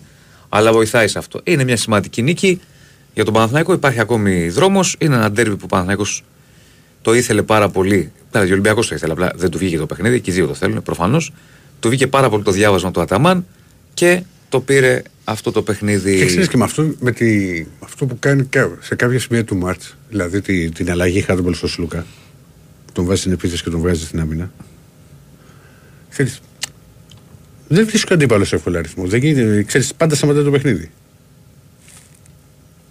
Ναι, σωστό. Είναι σωστό αυτό που λες. Λοιπόν, ε, 2, 10, 95, 79, 2, 83, 4 και 5. Είχαμε πολύ και ρεπορτάζ σχόλια, γι' αυτό το πήγαμε πιο αργά, λογικό. Ε, οπότε πάμε να ανοίξουμε. Να ανοίξεις πάνω πάνω από το ένα νεράκι. Να πάρεις όσα θες. Πάρε μου και με ένα. Να σου πάρω. Ευχαριστώ, βέβαια. Βεβαίως. Κάποια μέρα θα σε κεράσω κι εγώ. Χαίρετε. Ναι, Ναι, Καλησπέρα. εγώ είμαι. ναι φίλε, καλησπέρα. Τι κάνουμε; Καλά. Ολυμπιακός είμαι ο Γιάννης, δεν ξέρω αν θυμάσαι. Τραγική εμφάνιση σήμερα. Εγώ το, βασικά πολύ τα είχαμε πει ότι ο Ολυμπιακός είναι δεύτερη φορά που βασικά από το καλοκαίρι ότι χρειαζόμαστε τεσάρι. Όχι μόνο γιατί ο Σίγμα δεν υπάρχει, δεν έχει ο Ολυμπιακός ούτε πέρα από τον Πίτερς ε, δεν έχει άλλο ε, περιφερειακό παίκτη ψηλό να σουτάρει απ' έξω αλλά και γιατί στα ματσαρίσματα με τον Παναθηναϊκό τα είχαμε πει ότι έχει τον Μούτοκλου, έχει τον Ρεναγκόμερ, έχει τον Λεζόρ, ε, τρεις παίκτες δηλαδή που παι- παίρνουν την μπάλα και βγαίνουν έξω και σουτάρουν. Τα είχαμε πει. Τώρα ο Μπαρτζόκας δεν ξέρω τι θέλει να κάνει. Ήταν πολλά τα δείγματα και πέρυσι, αν θυμάστε, που ο Παναθηναϊκός είχε κα- χειρότερους παίκτες, ε, που πολλά μάτια ο Ολυμπιακός θα πήρε με δυσκολία. Και αυτό είναι γιατί αυτό το σύστημα του Μπαρτζόκα, το δίνω την μπάλα συνέχεια, αποδίδει μεν, αλλά δεν αποδίδει σε άμυνες ε, όπως έγινα σήμερα, που ε, πάνε όλοι υψηλοί, τρία άτομα πίσω, κλείνουν τους σέντερ, δηλαδή δεν υπάρχει, για ποιο λόγο να αλλάξεις πάσα. Υποτίθεται αλλάζεις πάσες για να βρεις καινούς χώρους. Αν οι άλλοι είναι όλοι μέσα στη ρακέτα, δεν μπορείς ρε παιδιά να βρεις καινούς χώρους. Δηλαδή είναι, το μπάσκετ είναι ευφυΐα. Είναι ευφυΐα και είναι σκάκι. Ο Αταμάν έζησε φιόγκα, φιόγκο του Μπαρτζόκα, πραγματικά δηλαδή. Έβλεπα τον Μπαρτζόκα, εντάξει, ε, ανούσιο παιχνίδι μεν, ε, δεν έχει πολύ σημασία. Βέβαια ο Ολυμπιακός έχασε την πρώτη θέση. Πάει πρώτη θέση, καλύτερα να μην την έχουμε στο μυαλό μας. Καλά, νωρίς, Να κάτσε πάμε- να δούμε. Κάτσε να δούμε, Όχι, Γιάννη, γιατί όχι, είναι, είναι, έχει έχασε τρία πρώτη μάτς θέση. φέτος. Καλά, δεν παίζει ρόλο αυτό. Αν χάσουμε στο ΆΚΑ, ρε Μπο- εσύ, αυτό, είναι ναι, αλλά μεγαλύτερο, αν είναι κερδίσεις το χειρότερο ΆΚΑ, για δεν την ομα... είναι, αλλά είναι χειρότερο για τον Ολυμπιακό να έχει την πίεση ότι πρέπει να κερδίσω κάθε αγωνιστική από το να πει παιδιά τέλος η πρώτη θέση, πάμε να πάρουμε το πρωτάθλημα το πρωτάθλημα στο ΆΚΑ. Και άμα κάνει στραβή, ο Παναθηναϊκός καταλάβες. Είναι καλύτερο για τον Ολυμπιακό, για εμάς δηλαδή, να αποδώσουμε καλύτερα εν καιρό και όχι να πιεστούμε, γιατί έτσι η ομάδα θα πιεστεί με το πρέπει και θα χαλάσει πολύ το μυαλό της ακόμα περισσότερο. Έχουμε που έχουμε τις ελλείψεις, έχουμε που έχουμε τον Μπαρτζόκα, ο οποίος έχει πολύ κολλημένο μυαλό, πραγματικά έχει πολύ κολλημένο μυαλό. Ο Σίγμα τον έχει τρεις μήνες τον έχουμε εκεί πέρα, δεν έχει παίξει κανένα μάτς και όσα μάτς έχει παίξει δεν έχει βρει μπάλα το ταμπλό όταν σουτάρει απ' έξω. Δηλαδή δεν μπορεί να τον αλλάξει. Δεν βλέπει ότι στην περιφέρεια έχουμε δύο παίκτες. Ο Γόκαπ αντί για θετικός γίνεται αρνητικός επειδή ο παίκτης θέλει να τα κάνει όλα ο Μπαρτζόκας. Δεν είναι ρομπότ ρε Μπαρτζόκα. Πάρε ένα ακόμα γκάρτ. Στα λέγαμε. Στα λέγαμε. Πας να χάσεις το πρωτάθλημα από ένα Παναθηναϊκό και τον Αταμάν που σε έδωσε φιόγκο και σου πήρε και τη και το μάτς ε, στην Κωνσταντινούπολη τότε, ποια Α, το Κωνσταντινούπολη, ε, χάσαμε. με την ΕΦΕΣ. Με την ΕΦΕΣ. Δηλαδή, ε, ε, είδα κάτι δηλώσεις, μια, μια αγωνιστική συμπεριφορά τραγική. Είναι δυνατόν στο Μιλάνο να βάζει ο Ολυμπιακός 50 πόντους και σήμερα στην έντρα να βάλει άλλους 50, να παίρνει δύο μάτς στην παράταση με την ε, Παρτιζάν που ήταν μισή, με τον Παναθηναϊκό που ήταν καινούργια ομάδα στο ΆΚΑ, να χάνουμε από την Παρσελώνα που ήταν και αυτή καινούργια ομάδα, να χάνουμε από την Αρμάνη, να... Δηλαδή έχουμε κερδίσει κάποια παιχνίδια τα οποία έπρεπε να τα κερδίσουμε στην παράταση. Ήμασταν πολύ κακοί σε αυτά που χάσαμε, βάζοντας 50 πόντους με το ζόρι και δεν βλέπω αλλαγές. Δεν βλέπω αλλαγές. Να τους διώξουμε όλους. Από ό,τι έχω Δεν σου καταλάβει. πάω να τους διώξουμε όλους εσύ. Κοίτα, Είπα να- να πάρουμε δύο παίκτες. Κάτσε να, να δεις. πάρουμε Περίμενε. ένα, ένα Περίμενε, σώδιο, περίμενε, να γιατί δεν- κατεβάζει δεν σε την έχω ακούσει μπάλα. από την αρχή, αλλά φαντάζομαι τι έχεις πει γιατί πήγα να πάρω Εσύ, νερό. ο Α, άκου- Walkup- α- άκουσε. Ο Walkup ε, Ηρακλή δεν μπορεί να, να τα κάνει όλα. Δεν είναι ο Στεφκάρη ε, να το θέλουμε και επιθετικά και αμυντικά. Ναι, ναι. Είναι καλός αμυντικός και θέλουμε να είναι και καλός τώρα και επιθετικά. Να βάζει και 20 πόντους. Δηλαδή ζητάμε από το Walkup να τα κάνει όλα από το να πάρουμε έναν ακόμα guard. Δη- ε, α- Από το να πάρουμε ένα τεσάρι. Στη θέση του Σίγμα. Να μαρκάρει το Μίτογλου. Πρώτα απ' όλα Ο αυτό που, Σίγμα- αυτό, που- αυτό που ξεχνάς που έχεις φέρει την καταστροφή που μιλάς τώρα για τις ήττες και για οτιδήποτε. Ο Ολυμπιακός όντως και στην Ιταλία έκανε άσχημη εμφάνιση και σήμερα έχει κάνει μια άσχημη εμφάνιση. Ε, ναι, Έχει- δύο- έχει- δύο νίκες με έχεις- 50 πόντους έχεις και ο ξε- Μπαρτζόκας δεν παίζει Κάτσε, παίκτης. ρε, τι- Δηλαδή κάθε φορά που θα άμα δηλαδή σε κάθε μάτι ας πούμε μπαίνουμε με 50 να παίρνουμε και έναν. Λοιπόν, Έχει γίνει αυτό πότε πέρυσι. Κάτσε να σου πω ρε φίλε. Κάτσε κάποιο μάτι μπορεί να έχει γίνει. Δεν θυμάμαι τώρα να σου πω την αλήθεια. Είναι να είχαμε μια Ναι, άσχημη και ένα βραδιά. άλλο να σου πω, είναι αυτά τα δύο Έχεις- θέματα. έχεις- να σου πω και το τρίτο, και το έχεις τρίτο ξε- θέμα και να μου το έχεις- αναλύσεις. Έχεις Θα ξεχάσει. σου πω και το τρίτο ε, θέμα. Περίμενε, περίμενε το τρίτο θέμα. Έχεις, γιατί σάμπος έχω ακούσει τα, τα πρώτα δύο. Έχεις Τα είπα. ξεχάσει, έχεις ξεχάσει το πιο βασικό πράγμα απ' όλα που είχε πει ο Μπαρτζόκας στην αρχή της σεζόν ότι είναι η χειρότερη προετοιμασία που είχε κάνει στη ζωή του.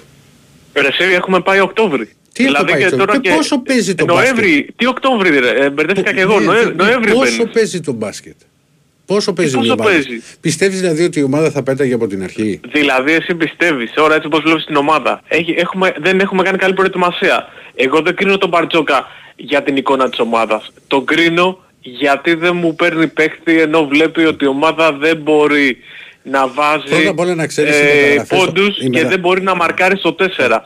Δεν έχει παίξει στο 4. Αυτό δεν, μπορείς να το, δεν μπορεί να το δει ο κα- ο καθένας αυτό. Η- Ο παίκτης στο 4 βασικός είναι ο Πίτερ. Ο δεύτερο είναι ο Σίγμα, τον οποίο έλεγε ότι είναι τρεις μήνες έξω. Που όντω έχει το παιδί πρόβλημα τραυματισμών και είναι ένα. Δεν σουτάρει αυτός ο παίκτης ρε Αν Σιράκη. δεν τον έχει πάρει να σουτάρει, Δεν είναι σκληρός. Θα μάρκαρε δηλαδή σήμερα το Μίτογλου. πότε τον είδες, ρε αδερφέ, τον Σίγμα; Τον είδες; Ποτέ. Α, Παίζει. δηλαδή να περιμένουμε τώρα, ε, δηλαδή δεν έπαιζε τρεις, με, ε, τρεις μήνες, να περιμένουμε άλλους τρεις να το δούμε. Ότι ο Μπαρτζόκας μετά δεν έχει κάποιο σύστημα για το Plan B ε, που παίζουν ομάδες τύπου Φενέρμπαξ σε πέρυσι που ήταν όλοι κλειστοί μέσα και σήμερα ο Παναθηναϊκός που δεν βγαίνουν έξω και θέλει ο Μπαρτζόκας να μου αλλάζει την μπάλα χωρίς λόγο αντί να πηγαίνει ο, ο Γκος έκανε το πιο απλό πράγμα.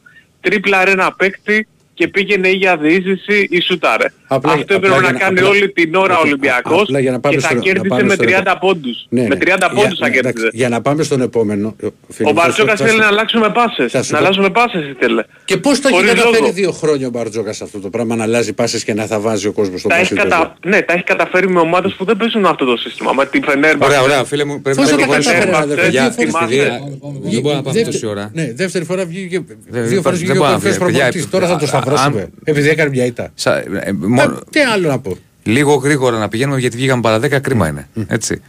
Πάμε παρακάτω, καλησπέρα. Πάμε σε break. Break. Πάμε break.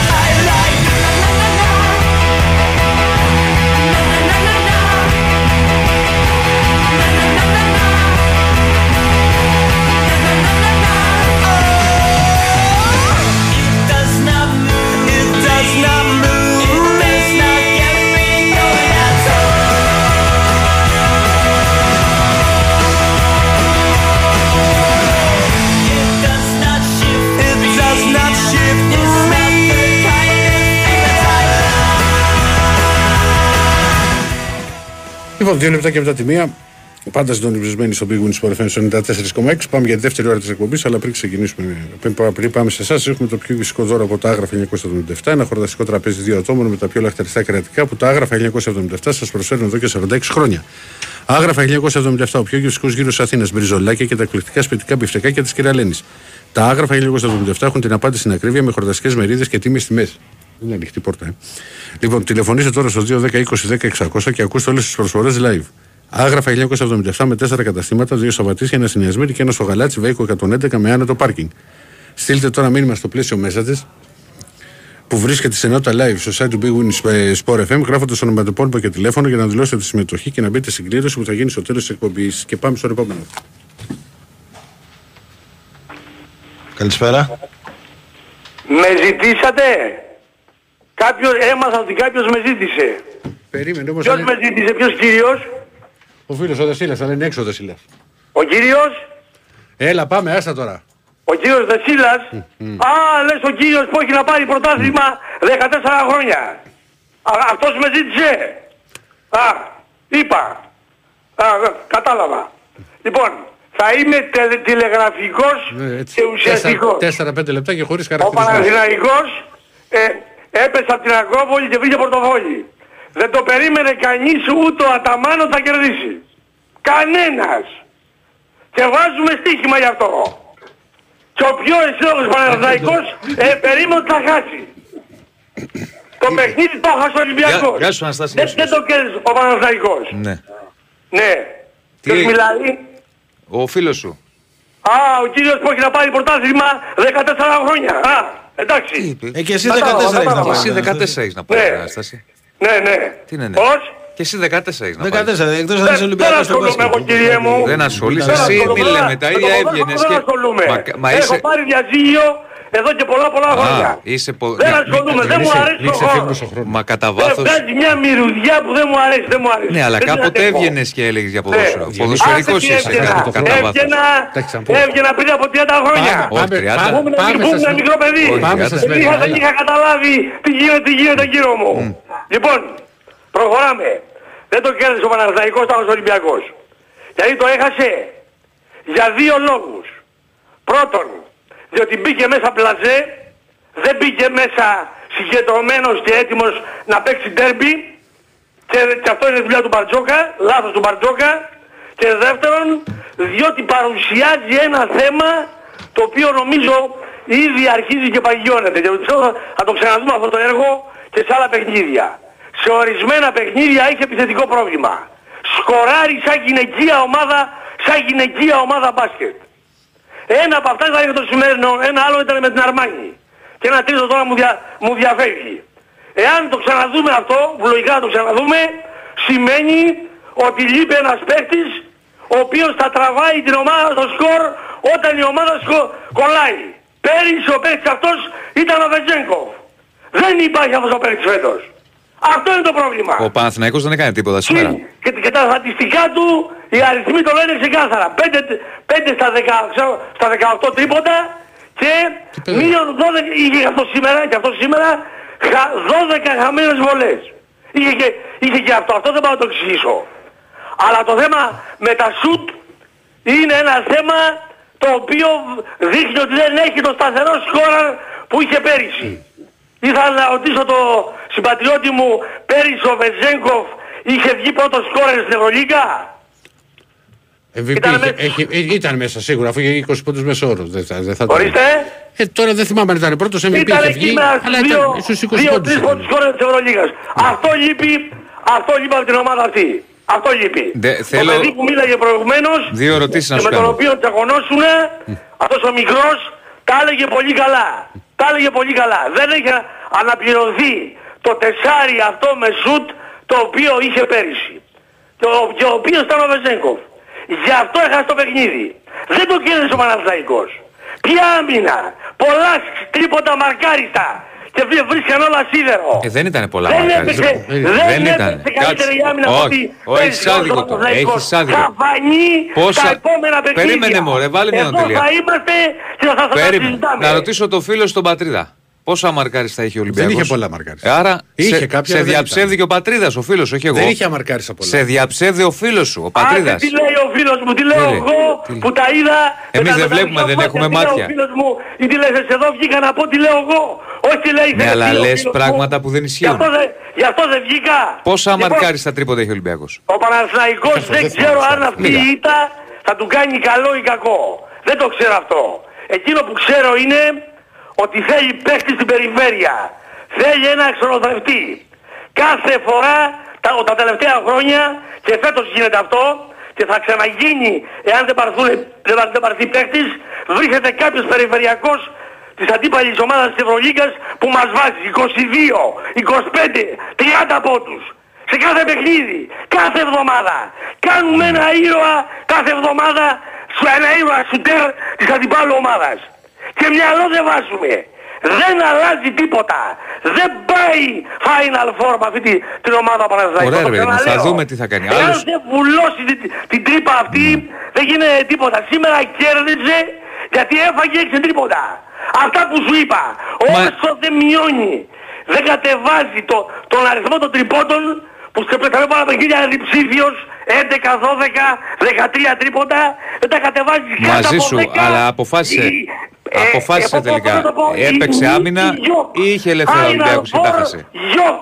Ναι. Δεν τα λέω σε σένα, εσύ μπάσκετ δεν ξέρεις. Ναι, εσύ δεν που ξέρεις. ξέρεις, εσύ που Τα λέω ξέρεις. σε αυτούς που ακούνε. Εσύ που ξέρεις. Εάν δεν πάρει παίχτη, είναι τελειωμένος. Ρε παιδί μου, μαζί σου. καλός χρυσός, αλλά παίζει στη ρακέτα. Δεν παίζει στην περιφέρεια. Δηλαδή σήμερα δεν Αυτό έπαιξε, είναι το καλή, πρόβλημα. δεν έπαιξε καλή άμυνα στην περιφέρεια ο Παναθηναϊκός σήμερα; Όχι, Όχι. ούτε σήμερα. Ο Ολυμπιακός ήταν χάλια. Έπαιξε, ε, έφερε πάλι γυναικείο σκορ. Στην επίθεση γυναικείο σκορ. Έχει θέμα. Δεν έχει το παίχτη που θα σουτάρει και θα το βάλει την ώρα που η μπάλα καίει αυτό που είχε πέρυσι. Αυτό είναι το πρόβλημά του. Ρω- Ρωτάνε εδώ, ρωτήστε Αναστάση την άποψή του για αγραβάνη στον Ολυμπιακό. Καλή επιλογή είναι, αλλά δεν είναι ο παίχτης ο οποίος, τον, οποίο, ο- τον οποίο θα πάρεις για να σου βάζει τους, τους πόντους που θέλεις. Σαν παίχτης όμως είναι καλός. Δηλαδή πήρε τώρα ένα παίχτη 35 χρονών ο οποίος δεν είναι αθλητικός. Και ο οποίος από ό,τι βλέπω βγάζει και προβλήματα τραυματισμών. Και ο οποίος είπε ο προπονητής του στην Άλμπα, ο Άιτορ Ενέσες, ότι δεν μπορεί να παίζει κάθε φορά λέει πάνω από 10 λεπτά. Πρέπει να τον βγάλει να ξεκουράζεται και να τον επαναφέρει στο τέλος του παιχνιδιού. Ο Αΐτο Ενέσες τα δήλωσε πριν από, μια, από ένα μήνα. Γκουγκλάρετε τη συνέντευξη να δείτε αν τα λέω από την κοιλιά μου. Έγινε, ο προπονητής του. Ο Ισπανός προπο, προπονητής ο Ενέσες. Που τον είχε παίχτη δύο χρόνια στην Άλπα. Λοιπόν, δε, μη, μην ασχολείστε με πράγματα που δεν ξέρετε. Εγώ στο Παναθηναϊκό απευθύνομαι όχι σε σένα, σε αυτούς που ξέρουν μπάσκετ. Πάρτε παίχτη, βουλώστε την τρύπα. Διαφορετικά, περιττώ να πω ότι τίποτα δεν κρίθηκε ούτε, δεν μιλάμε για Final Four, ξεχάστε το αυτό, ούτε στο πορτάδι δεν κρίθηκε τίποτα, γιατί ο Παναθηναϊκός δεν τον εμπιστεύομαι. Είναι ικανός να χάσει από τον Άρη στο Αλεξάνδριο ή από την ΑΕΚ στα Λιώσα. Στο Περιστέρι έπεσε από την Ακρόπολη και βρήκε, βρήκε πορτοφόλι. Είναι ικανός. Έγινε, Δεν Αναστάση. έχει κρυφτεί τίποτα ακόμα. Δεν είναι τα παιχνίδια. Έγινε, εκεί, πάμε πιο Βασίλα. γρήγορα, Αναστάση. Μόνο μεταξύ Ολυμπιακού και Παναθηναϊκού, στο έχω ξαναπεί. Δεν ξέρεις μπάσκετ. Μη μιλάς. Κάνεις κακό. Έχω βγει τόσα χρόνια μέσα και εσύ βγαίνεις έξω. Βάλε Μα μυαλό. εδώ μου λες ότι είχε ελεύθερα στο Κάνε μου Ολυμπιακό τη σήμερα χάρη και για δεν τα είχε καλά. πολλά Βάλε ελεύθερα. μυαλό. Μα η ίδια η πραγματικότητα σε διαψεύδει. Δεν σε Ποια- διαψεύδω ποια εγώ. πραγματικότητα; Στα είπε και ο πατρίδας ο φίλος, δεν στα λέω εγώ. Α, καλά, λοιπόν. Ε, τι άκαλα. Λοιπόν, Έγινε, Αναστάση, πρέπει να- απευθύνομαι, δεν απευθύνομαι σε σένα, δεν ασχολούμαι με σένα. Εάν ας- κάποιος στο Παναθηναϊκό ξέρει μπάσκετ... Ξενερωμένος αυτό σε που βλέπω λέω πάντως. τώρα που Ξενερωμένος σε κέρδισε. βλέπω. Ξενερωμένος σε Α, βλέπω. ακούστε, που λέω τώρα που κέρδισε. Ναι. Που το λέω τώρα. Ας το ακούσεις διαφορετικά, κακό του κεφαλιού σας. Ε. Θα έχουμε πάλι μία από τα ίδια. Έγινε, Γεια. Αναστάση, πρέπει να προχωρήσουμε. Λοιπόν, πάμε στον επόμενο. Ω. Ναι, Γεια σου ρε Τζιέμ, Όπα, όπα, όπα, πάνω. Ω, το γεια μπίφι σου ρε έχουμε. Τζιέμ Αναστάση. Πω, πω, τώρα βγε- ε, τι Εγώ είχαμε στην βάζω περίπτωση; στοίχη. Γιατί δεν σε γουστάρει καθόλου. Τι είχαμε στην Εγώ περίπτωση τώρα να βάζω βγαίνεις μετά τον στοίχημα, Αναστάση; ο Αναστάσης απόψε είναι πολύ πικραμένος που έχει, που Λες. έχει κερδίσει ο Παναθηναϊκός, που κέρδισε ο Παναθηναϊκός. Πολύ πικραμένος. Άμα σου λέω εγώ, έχει σκάσει, έχει, έχει σκάσει από τη στεναχώρια του. Άμα σου λέω εγώ. Για να το λες. Ε, τι θα έλεγα; Κοίτα, Ηρακλή, το μπάσκετ επιστρέψει στην κανονικότητα, έτσι σιγά. Άσε τώρα που βγήκες τώρα πρώτη μέρα να μου κάνεις τις ιστορίες. Ε, Είδες, εμείς όχι, εδώ είμαστε. εγώ λέω με αυτό που νιώθω, ότι επιστρέψει νιώθεις στην πες ό,τι κανονικότητα. Ε; Αλλά δεν είναι εκεί πήρες κανένα Δεν, τέτοιο. δεν βλέπεις κάποια κανονικότητα σιγά σιγά; Όχι. Γιατί αυτό αποδείχτηκε και στο, στο παιχνίδι στο ΆΚΑ, ας πούμε, ότι ο Παναθηναϊκός ε, το έχασε στη ΤΑΚ. Ε, Και τι σημαίνει αυτό, πει, πει, ούτε ο Ολυμπιακός πήρε την Ευρωλίγα επειδή κέρδισε το ΆΚΑ, ούτε εσύ επειδή κέρδισε το ΣΕΦ. άρα εγώ σου είπα και την προηγούμενη φορά ότι ο Ολυμπιακός είναι, έχει πρόβλημα στο σκορ, είναι δύσκολο στο, σκο, στο σκοράρισμα. Όταν θα είναι Το όλοι είπα. θέλω να δω ότι αυτό που σκέφτεται πραγματικά ο Μπαρτζόκας στον τρόπο με τον οποίο θέλει να βγει Τέλος όλοι πάντων, μπροστά. ναι. Θα το δούμε στην πορεία, δεν μπορώ να σου πω τώρα κάτι. Τέλος πάντων, ο Αταμάν σήμερα ήταν λίγο περισσότερο διαβασμένος και είχε, έπαιξε σκλη, ε, πιο σκληρή άμυνα, δηλαδή στην, περι, στην περιφέρεια και ο, και ο μικρός, ο Γκάι ήταν πολύ καλός. στην Ήταν άμυνα. πολύ πιο κα- καλύτερα προετοιμασμένος ο Παναθηναϊκός για αυτό το μάτς. Ναι. Φάνηκε Και- αυτό. Από, τη- από την αρχή του αγώνα δηλαδή. ναι, δεν και είναι. έπιασε αυτό το τρικ γιατί ο Παναθηναϊκός δεν μπορεί να ακουμπήσει ε, με ευκολία την μπάλα στο καλάθι, δηλαδή να βρει σκορ από το... ο, α, πώς το λέτε εσείς, από το high, ποιο είναι το high post και ποιο είναι το... από το από, κάτω από το καλάθι δεν μπορεί να βρει σκορ ο ο Παναθηναϊκός και έπιασε αυτό το τρικ με το Μίτογλου ε, απ' έξω. Καλά, αυτό, αυτό να ξέρεις είναι κάτι που πρα- σίγουρα θα το περίμενε. Και ο Μπαρτζόκας δεν είναι... Α, δεν, είναι- δεν αποτελεί έκπληξη ότι θα έπαιζε κάποια στιγμή στο 5 Το θέμα είναι αν ήταν άστοχος ο Μητογλου τι γινόταν εκεί πέρα. Γιατί θα υπάρχουν και παιχνίδια που δεν θα τα βάλει όλα ο Μητογλου. Τώρα- Είναι θέμα και, και θέμα ευστοχίας, έτσι. Αλλά δείχνει ο Παναθηναϊκός ότι σιγά σιγά και με, μη- με- το, το πιο το, το άλυτο το πρόβλημα του Παναθηναϊκού παραμένει το Μπατσερόφσκι, ε, πιστεύω εγώ. Δηλαδή αυτό το παιδί... γιατί- Δεν έχει βοηθήσει. όχι, μα ε, και, και ξέρεις, αναγκαστικά πρέπει να μπαίνει κάποια στιγμή, δηλαδή να πάρει ανάσης προφανώς, ο, εννοείται, εννοείται. ο Λεσόρ και εκεί ο Παναθηναϊκός έχει πρόβλημα. Συμφωνώ. Τουλάχιστον μέχρι τώρα αυτό δείχνει. Ε, και εγώ το πίστευα αυτό το παιδί, είχα- το πίστευα. δεν- δεν το παρα- παρακολούθα εγώ αυτό το παίκτη, αλλά τον από ό,τι ήξερες, είδα στα βίντεο και σε αυτά, ε, άλλη εικόνα είχε ρε Σιρακλή που ασχολήθηκε και περισσότερο με τον μπάσκετ. Άλλη εικόνα είναι τελείως είχε. διαφορετικό να έρθεις από άλλη διοργάνωση. Ναι, στην ρε, δεν είναι Ευρωλίγα. εύκολο. Δεν είναι είναι άλλο εύκολο. πράγμα. Μπορεί, κοίτα, μπορεί με το χρόνο να δείξει Μα. καλύτερα πράγματα, αλλά μπορείς να Ε, περιμένεις. Σίγουρα ο Παναθηναϊκός Το θέμα μετά είναι από αν μπορεί να δύο-τρεις περιμένει ο Παναθηναϊκός. Όχι, λέω για τον Μπαλτσερόσχη. Ναι, ναι, το θέμα είναι αν σίγουρα. μπορεί ο Παναθηναϊκός να περιμένει ή όχι. Καταλαβες. Δεν το ξέρεις ποτέ. Είναι αυτό που σου λέει ο Ηράκλειος ότι αν έχεις από άλλη διοργάνωση δεν είναι απλό. Ο Γκραντ όμως που έρχεται από άλλη Ο Grant όμως διοργάνωση έχει παίξει στην δείχνει Ελλάδα. πάρα πολύ Καλά, καλά. έχει, έχει παίξει και NBA ο Γκραντ. Ναι, έχει παίξει NBA, έχει παίξει στην Ελλάδα, ξέρει κάποια πράγματα. Αυτός είναι πιο άγουρος σε τέτοιες ε, ε, καταστάσεις. Τώρα τι να σου πω. Μπο- Αν βελτιωθεί αύριο μεθαύριο και αν τον περιμένει ο Παναθηναϊκός δεν το ξέρουμε. Εντάξει, ήταν, εγώ πιστεύω ήταν ένα κλασικό ντερμπι, δηλαδή από τα παλιά ας πούμε, τα, από τις παλιές καλές εποχές και ο Παναθηναϊκός ε, το πήρε ε, κυρίως βάσει της ψυχής που κατέθεσε μέσα στο γήπεδο. Είπε, γιατί το, δεν ήταν ποιοτικά καλό το παιχνίδι, Έχει χαμηλό Και σκορ ότι- πολύ. Ε, δεν ήταν ποιοτικά. Δηλαδή εκεί κρίθηκε το παιχνίδι όποιος το ήθελε πιο πολυ Και έδειξε ο Παναθηναϊκός ότι ήταν πιο συγκεντρωμένος και πιο αποφασισμένος να πάρει το παιχνίδι. Και ε, Ηρακλή μου, δεν μπορείς από έναν παίκτη, βέβαια βοήθησε ο Γκος, αλλά ε, ε, σου λέει ο Αταμάν, εγώ αν είναι να χάσω από έναν παίκτη, ας χάσω. Δεν ήταν Γιατί θέμα- τα άλλα μα- τα μπλοκάρισε. Μα δεν ήταν καμία σχέση ούτε, ούτε ο Γκος Ναι, έχει έβαλε. παίξει με Αρμάνι ο Μα- Γκραντ, πράγματι. πρω- πρώτα απ' όλα ο Γκος δεν ήταν ε, ένας παίκτης τώρα ο οποίος έβαλε πόντους ελεύθερος και ωραίος. Με δυσκολία τους έβαλε.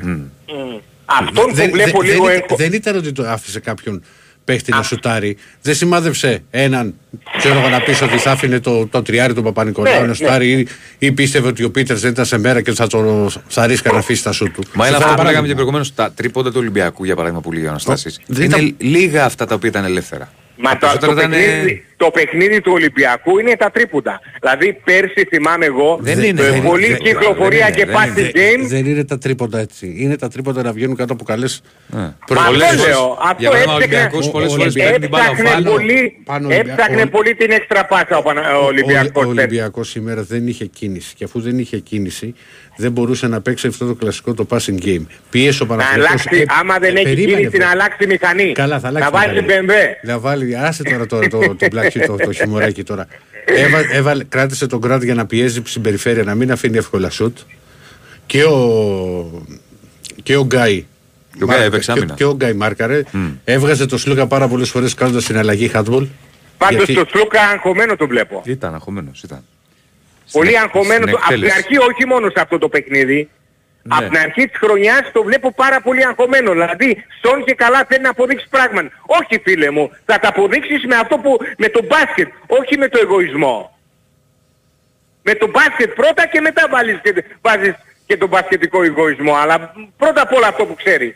Γεια σου πάνω. Και όχι, περίμενε μια κουβέντα. Διονύση, Έλα. έχω πει στο ποδόσφαιρο φίλε, Ναι. δεν θα μιλήσω για το χθεσινό παιχνίδι, δεν μπορώ να πω κάτι σε αυτό για το πρωτάθλημα. Αλλά για το ευρωπαϊκό παιχνίδι λέω. Έχω πει πάρα πολλές φορές και το ξέρουμε όλοι ότι το, στο ποδόσφαιρο μένει το αποτέλεσμα. Ε, Πάνε να χάσεις εσύ και 500 ευκαιρίες.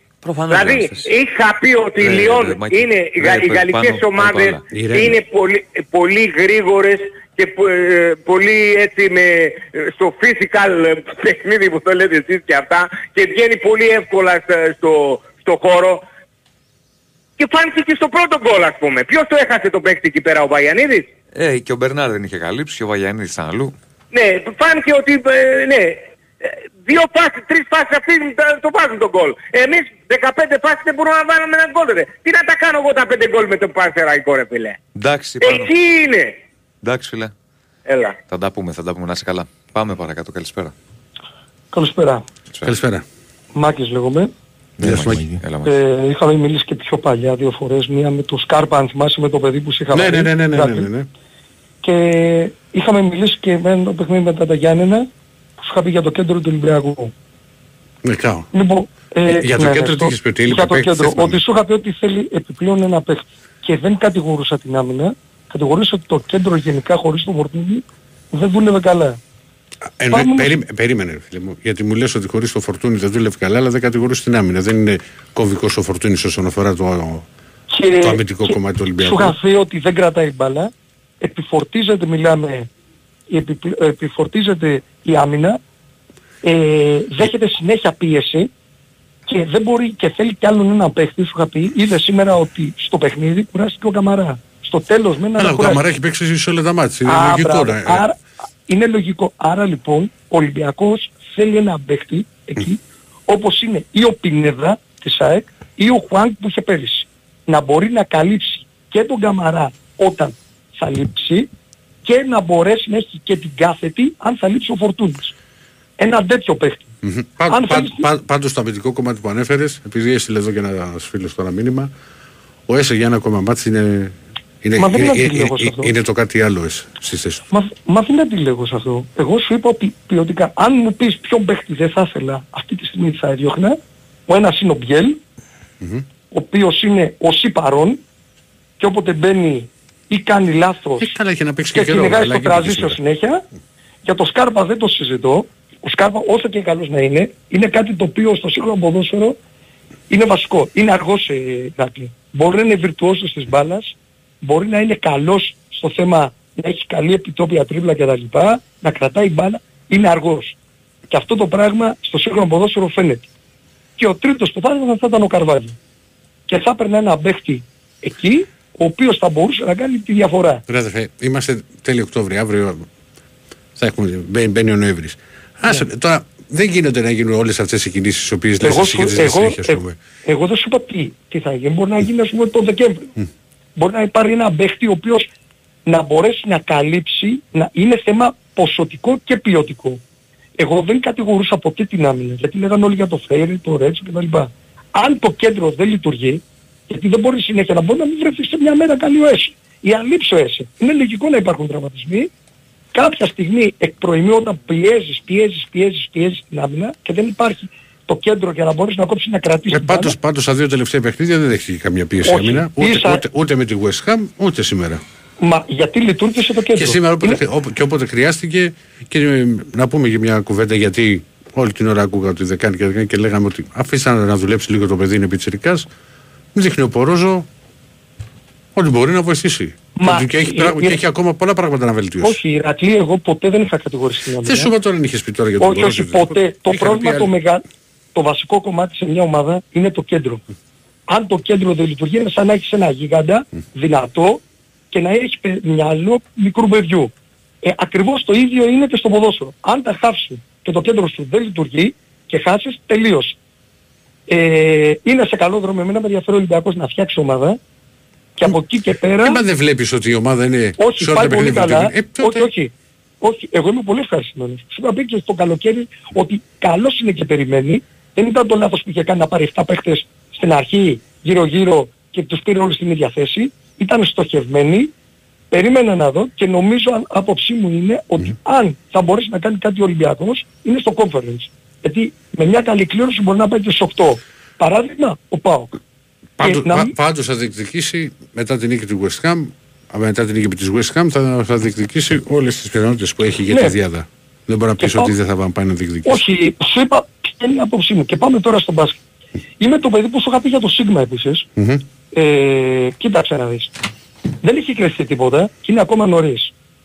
Επειδή εγώ κάθεσα και είδα το μάτς ε, στο σπίτι, θα σου πω τώρα την άποψή μου και για τον Παναθηναϊκό. Τη διαφορά όλη την έκανε σίγουρα ο Μίτογκλου. Ο Μίτογκλου είναι ένας παίχτης ο οποίος μπορεί να παίξει και τεσάρι και πεντάρι. Μιλάμε κατά την άποψή μου για τον κορυφαίο Έλληνα αυτή τη στιγμή, σαν παίχτη, ε, κάτω των 27-28. Ε, είναι παίκτης ο οποίος έχει καλό σουτ, έχει πλαστικές κινήσεις, είναι και ακόμα και το, πο- αν βελτιώσει και το ποστάρισμα είναι ατέλειο το 45.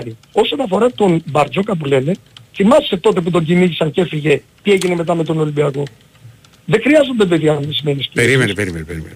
περίμενε. Ό, όταν είχε φύγει τότε ο Μπαρτζόκας που ήταν άσχημος ο τρόπος, είχε αναλάβει ο Σφερόπουλος και η ομάδα τσούλησε και τσούλησε πάρα πολύ και πήρε πρωτάθλημα τότε. Ναι. Ο Όπου Παναθηναϊκός μου λες στις αν δύο- μα θυμάμαι τι έγινε. Ναι, λοιπόν, ο Σφερόπουλος... Έχει πάρει και δύο σερί. Λοιπόν, μετά, ο Σφε- πήγε και δύο τελικούς στην Ευρωλίγκα. Χωρίς αυτό να σημαίνει ότι εγώ το, ο- τον Μπαρτζόκα τον έχω σε τεράστια εκτιμήσει και ζερό και, και είναι προπονητάρα γιατί το έχει αποδείξει. Τώρα, το ότι, ο Είναι Ολυμπιακός αυτό έχει, που- το ότι ο Ολυμπιακός έχει ξεκινήσει και έχει κάνει κάποιες άξιμες εμφανίσεις. Έχει βάλει σε κάποια μάτς πολύ λίγους πόντους όπως έτυχε σήμερα α, κόντρα στον Παναθηνικό που δεν είχε καθόλου ρυθμό και καθόλου καθαρό μυαλό. Και δεν στέκομαι στην αστοχία γιατί η αστοχία είναι μέσα στο, στο παιχνίδι. Το θέμα είναι ότι αν παίκτη έπαιζε με τον τρόπο του Ολυμπιακού θα βγάζε σουτ με πολύ καλύτερες προποθέσει. Συν την πολύ καλή άμυνα την οποία έπαιξε φυσικά ο Παναθηνικός και ήταν και πάρα πολύ διαβασμένος. Όπως όπως, όπως είπα στον πρώτο φίλο που είχα ακούσει το μισό πρώτο, το ότι είχε πει, ε, ο ίδιος ο coach είχε πει ότι ήταν η χειρότερη προετοιμασία που έχει κάνει ποτέ. Πράγμα που σημαίνει ότι αυτό το πράγμα δεν μπορεί να φτιαχτεί αν δεν έχεις κάνει προετοιμασία και ότι μέσα από, από τα παιχνίδια και τις προπονήσεις. Γιατί όταν έχεις σερή παιχνίδια, δεν μπορείς να δουλέψεις όπως θες. Θέλει Κοίταξε, χρόνο. Κυρακλή, για να μην δράτουμε, γιατί ξέρω ότι είναι και άλλοι, για να μην δράτουμε τον χρόνο, οι ομάδες όπως είναι συγκεκριμένες δεν μπορούν να μπουν εξάδα. Θέλουν και δύο μεταγραφές. Ο Παναθηναϊκός Οχτάδα είναι έχει, αρχικά. εξάδα είναι, πρόσεξε, η οκτάδα, Ναι. ο έβδομος και ο όγδοος παίζει play-off. Ένα παιχνίδι. Η εξάδα είναι αυτή που δεν παίζει. Έχει αλλάξει το σύστημα φέτος. Μπορεί να το δεις. Στην Άρα Ευρωλίγα. λοιπόν μιλάμε για εξάδα. Ε, μπορεί να το δεις. Μιλάμε, αν κάνω λάθος δεν έχω Α, πρόβλημα. sorry, δεν, δεν το θυμόμουν. Δεν το είχα δει. Παίζει Δεν ο το, έβδομος δεν το είχα και πάρει καν Ναι, χαμπάρι. δεν στο έχει λέω. σημασία. Ναι, ναι. Δεν είναι, δεν είναι Ηρακλή, δεν είναι Ναι. το θέμα αυτό. Λοιπόν, δεύτερον. Α, το έχουν Ολυμπια- κάνει σε στήλο όπως γίνεται στον NBA. Δηλαδή, Και έβδομος νομίζω ότι σωστά έχει γίνει. Άρα λοιπόν, όπως είναι αυτή τη στιγμή, οι ομάδες κατά την άποψή μου δεν μπορούν να παίξουν να πάνε εξάδα. Για πολλούς και για διάφορους λόγους. Πάμε τώρα στον Ολυμπιακό. Ο Ολυμπιακός, Ναι, και όπως είναι ολοκλήρωσε με αυτό μόνο φίλε γιατί ναι, ξέρεις τι όπως φίλε. είναι αυτή τη στιγμή, θέλει ένα τεσσαροπεντάρι, στο έχω πει εξ αρχής, τεσσαροπεντάρι, και όπως φαίνεται, όπως φαίνεται, θέλει ένα παίκτη ώστε να μπορέσει να σκοράρει. Αυτό βέβαια πρώτα είναι το τεσσαροπεντάρι, γιατί και σήμερα δεν μπορεί να έχεις μόνο δύο ψηλούς, θέλει και ένα παίκτη τουλάχιστον αθλητικό για να μπορεί να μαρκάρει παίκτος όπως είναι ο Μίτογλου και όπως είναι αντίστοιχου βεληνικούς. Αυτό είχα να πω. Καλό βράδυ. Με Έγινε. υγεία. Να Σε είσαι όλους. καλά. Γεια σου, λέει, γεια σου. Πάμε παρακάτω, καλησπέρα. Καλημέρα. Καλημέρα. Έλα γορίνα μου. Τι κάνετε, Μια χαρά. Εσύ. εδώ. Λοιπόν, Αναστάση, αν ακούς ακόμα πάρε χαρτί και μολύβι και σημείωσε να σου μάθω μπάσκετ. Να υποφεληθείς της παρουσίας μου για μία φορά. Αλλά να είσαι δεκτικός, να είσαι καλός μαθητής. λοιπόν, Πάμε λοιπόν. Ε, θυμάσαι Ηρακλή όταν είχετε κερδίσει το παιχνίδι στο Super Cup κάνα 25-30 πόντους πόσο ήταν που σου είχα πει ότι ο Ολυμπιακός ήταν κακός. Δεν το θυμάμαι τώρα ακριβώς αν το είχες πει έτσι. Απλά ήταν ένα μάτι το οποίο δεν μπορώ να πει ότι ήταν κακός Ολυμπιακός. Ήταν υπερ... εύστοχος, ξε... καθάρισε το μάτι με Το συνοπτικέ είχα πει έτσι διαδικασίε. ακριβώς εντωμεταξύ και σου είχα εξηγήσει τι εννοούσα. Ότι σε γενικές γραμμές ρε παιδί μου υπήρχαν πράγματα τα οποία δεν ήταν... Το point για μένα είναι το εξής. Ο Παναθηναϊκός έχει παίξει δύο φορές με τον Ολυμπιακό. Έκανε μια λίστα από λάθη ας πούμε. Σημείωσε κάτω ότι έχω κάνει αυτά τα λάθη. Έχω φάει 50 από στο transition. Έχω αργές περιστροφές. Έχω 2-3 στραβά στα rebound. Θες η επιστροφή του Μίτογλου. Θες ότι κάποια πράγματα προσπάθησε να τα διορθώσει. Σήμερα και πολύ βελτιωμένος. Δεν είναι τέλειος και δεν είναι ομάδα ακόμα. Αλλά είναι βελτιωμένος σε κάποια πράγματα. Ο Ολυμπιακός απ' την άλλη έχει παίξει το παιχνίδι στα δικά του μέτρα. Κάποιος από αυτούς που βγήκανε πριν και κάνανε σχόλιο είπε κάτι για το παιχνίδι. Ο Ολυμπιακός το χειρότερο απ' όλα είναι ότι το παιχνίδι το οποίο είναι στα δικά του μέτρα. Αν δηλαδή ο Παναθηναϊκός... Δε- δε- θα διαφωνεί, που είναι λίγες φορές που διαφωνούμε. Ναι, ναι, Ε, να θα- τελειώσω. Ναι, Ίσως ολόκληρο και και θα σου μου πω. λες. Δεν ήταν στα δικά του μέτρα. Το, Θα, το πω- θα σου εξηγήσω τι εννοώ. Ναι. Αν δηλαδή ο Παναθηναϊκός φτάσει το Γενάρη, Φλεβάρι, πληρωμένο ρόστερ όπως το θέλει ο Αταμάν, γιατί το ρόστερ του Παναθηναϊκού έχει ελλείψεις και χτυπητές αδυναμίες και παίζει τα παιχνίδια στο ρυθμό που θέλει και στους πόντους που θέλει, αυτό το ρόστερ του Ολυμπιακού δεν θα μπορεί να τον ακολουθήσει. Εννοείς τους 80 και στου 90 πόντους; Ναι, ναι. Αυτό είναι ίσως. Ναι, ναι, ναι. Πάντως ο ρυθμός, ο ρυθμός του αγώνα δεν ήταν καθόλου στα μέτρα του Ολυμπιακού. Ο Ολυμπιακός έχει μάθει να παίζει γρήγορα, να σουτάρει γρήγορα και όχι να πηγαίνει στις επιθέσεις και να, να αρχίζει στα τελευταία 6 δευτερόλεπτα. Όχι, το όχι, οποίο εγώ έγινε πάρα εννοώ σε πολλές φορές. ρυθμούς σκορ και τα... Δηλαδή, αν- Ο, ο, αν- ο Ολυμπιακός θέλει να παίξει πάρα πολύ στο transition και στα τρίποντα ας πούμε, με τον Κάναν που κάναν το έχει αυτό. Δηλαδή είναι πολλές φορές είναι πολύ πιο εύστοχο άμα σουτάρει ε, το πούμε στον εφηδιασμό, όπως έβαλε το τρίποντα από, τη- από το κλέψιμο του, του walk-up και, και γενικά ψάχνει πολύ το εύκολο καλάθι. Το εύκολο καλάθι. Το έκανε πολύ στο Super Cup, άμα θυμάσαι ειδικά στο ξεκίνημα Ναι, ναι. που, έβαζε, που έχει βάλει μέχρι και κάρφωμα από Παπα-Νικολάου από παναφορά κάτω από το καλάθι, που αλλάξαν τρεις πάσει και κάρφωσε. Το κάνει γενικά όταν θα πετύχει ομάδα με, με τον τρόπο με τον οποίο παίζει ο Μπαρτζόκα. Γενικά αυτό που έχει στο μυαλό του, όταν θα πετύχει ομάδα που θα έχει αργές επιστροφές, θα τη διαλύσει, δεν υπάρχει περίπτωση. Απλά πρέπει να βρει τρόπο όταν το στραβώνει το μάτς. Δηλαδή, το έχουμε δει στο ξεκίνημα. Εγώ κρατάω γιατί θέλω να τους δω όλους μαζί και το, το τι ακριβώς έχει ο coach στο μυαλό του και πώς θέλει να παίζει ο Ολυμπιακός. Ε, οπότε υπομονή. Τώρα που έχουν στείλει πάρα πολλοί μηνύματα, είναι εγώ να πει ότι μπορεί να θέλουμε ένα τεσάρι που να έρθει να πάρει ουσιαστικά να είναι βασικός και να, να είναι ο Πίτερ να έρχεται από τον πάγκο. Εγώ Ε, σου μπο- είχα πει μπορεί τότε να, μπορεί ότι- να σου πω ναι, ότι μπορεί να χρειαστεί, να, να χρειαστεί ένας τέτοιος παίκτης. Απλά θέλω να περιμένω όταν θα έρθουν όλοι. Να δω πώς θα παίξει ο Ολυμπιακός. Εγώ σου είχα πει τότε ότι ο Ολυμπιακός χρειάζεται ένα τεσάρι και έναν ε, κοντό ασώδη, ένα κόμπο. Θα το ξαναπώ και, και όσο προχωράει το πράγμα είμαι πολύ πιο σίγουρος για αυτό το πράγμα. γιατί ο Παναθηναϊκός έχει καταφέρει και έχει βγάλει off τη ρακέτα του Ολυμπιακού. Ο Πίτερς δεν έγινε σε ένα βράδυ Βεζέγκοφ. που Ούτε, κάποιοι προ, τον μα ούτε λέγανε. πρόκειται να γίνει. Μπράβο. Που σημαίνει τι, ότι ο Παναθηναϊκός έχει την τύχη σήμερα να φτιάχνει ένα σχήμα με το Χουάντσο στο 3, το οποίο προέκυψε από τραυματισμούς αυτό το πράγμα. Σωστό. Για να βγει. Δεν ήταν δηλαδή α, το ρόστερ του Παναθηναϊκού, επειδή διάβαζα άπειρα πράγματα, όλοι βλέπαμε ότι η θέση 4 του Παναθηναϊκού με Χουάντσο και Μίτογλου είναι πιο πλήρη στο ρόστερ.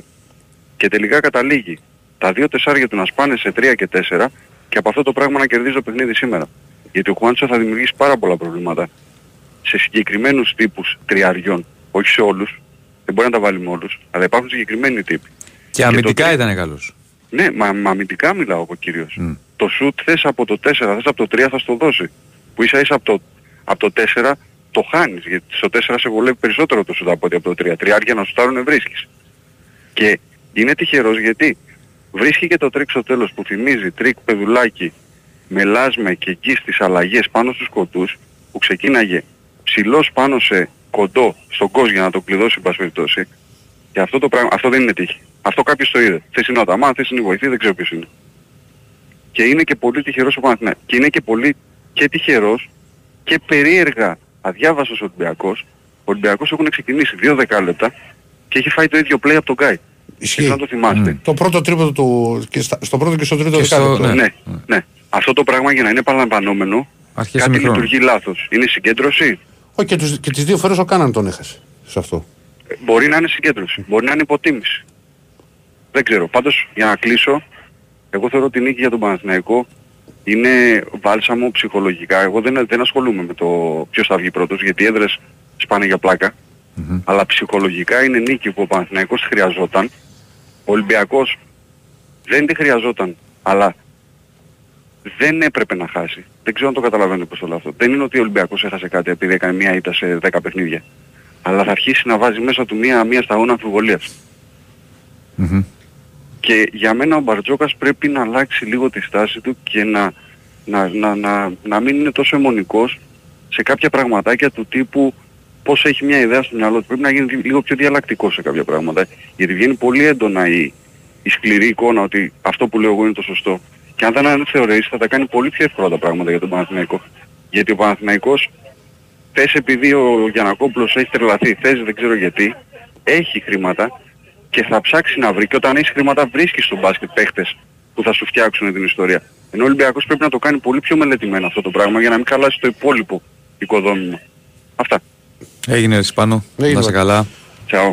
Πριν πάμε, στο, συγγνώμη, πριν πάμε στον επόμενο φίλο, έχουμε το πιο φυσικό δώρο από τα άγραφα 1977. Ένα χορταστικό τραπέζι δύο ατόμων με τα πιο λαχταριστά κρατικά που τα άγραφα 1977 σας προσφέρουν εδώ και 46 χρόνια. Άγραφα 1977. Ο πιο γευστικό γύρο της Αθήνας. Μπριζολάκια και τα εκπληκτικά σπιτικά πιφτεκάκια της Κυραλίνης. Τα άγραφα 1977 έχουν την απάντηση στην ακρίβεια με χορταστικέ μερίδες και τίμιες τιμές. Τηλεφωνήστε τώρα στο 210 20 10 600 και ακούστε όλες τις προφορέ live. Άγραφα 1977 με τέσσερα καταστήματα. Δύο στο Πατήσι, ένα στη Νέα Σμύρνη και ένα στο Γαλάτσι Βέικο 111 με άνετο πάρκινγκ. Στείλτε τώρα μήνυμα στο, στο πλαίσιο messages που βρίσκεται στην νότα live στο site του Big Win Sport FM γράφοντας ονοματεπώνυμο και τηλέφωνο για να δηλώσετε συμμετοχή και να μπείτε στην κλήρωση που θα γίνει στις 2 παρα 5. Α, ρίχτω. Η Winsport FM 94,6. Είμαστε όλοι εδώ; Είμαστε όλοι εδώ. Ακόμα και ο τύπος είμαι master. Δεν δίνει προβλέψεις, δίνει χρησμούς. Το πρώτο γκολ θα μπει από αριστερό μπακ με δεξιπόδι. Και αν τους ερμηνεύσεις, Το τελικό σκορ θα είναι under 2,5 γκολ γκολ και χ. Γίνεσαι και εσύ master και κερδίζεις. Με έως 10.000 ευρώ στο ντέρμπι της αγωνιστικής και έως 50.000 ευρώ κάθε εβδομάδα εντελώς δωρεάν, είμαστε όλοι εδώ. Είμαστε όλοι Στίχημαν. Στίχημαν. Το παιχνίδι σου καλύτερο. Ισχύουν όροι και προποθέσει. Ρυθμιστή σε ΕΠ. Συμμετοχή για άτομα άνω των 21 ετών. Παίξε υπεύθυνα.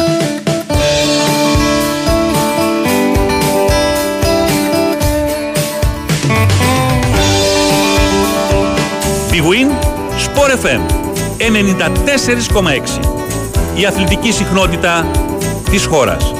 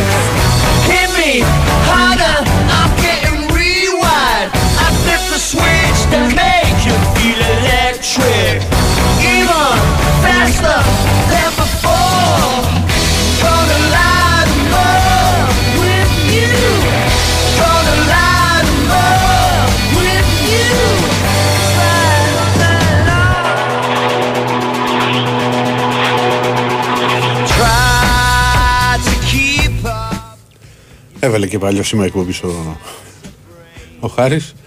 Πάμε στο τελευταίο 25 λεπτό. Πάμε στον επόμενο. Χαίρετε. Έπεσε ο επόμενος. Έλα παιδιά, καλησπέρα. Γεια σου, Κώστα. Ναι, ρε, Κώστα. Εγώ είμαι. Ναι. Ωραία. Λοιπόν, με- α, ξεκινήσω με το, με το ποδόσφαιρο. Εντάξει, να, να σου πω κάτι, Ηρακλή. Ε, τον Μπιέλ να τον κρατήσει φιλέ τουλάχιστον μέχρι τη Μεγάλη Παρασκευή να πάει να παίξει βράδυ πορειακός, ταλαιπωριακός και να μας βοηθήσει. Ε, φίλε, μπήκε, του κάνουν μια παλιά να φύγει από το κέντρο Την και είδα, ο λέει, άλλος τόδα, λες από το- τόδα. τον επρόλαβε στα δύο βήματα. Εν τω μεταξύ το παρουσιαστικό του μου, μου φαίνεται 47-48, ξέρεις, μόλις αρχίζει πια και σε παίρνει από κάτω που κάνεις κυλίτσα Σταμάτα και ρε εκεί αυτά. με 54. ε. Ε, και τσο έχω αδικό. Δεν ξέρω αν το είδες.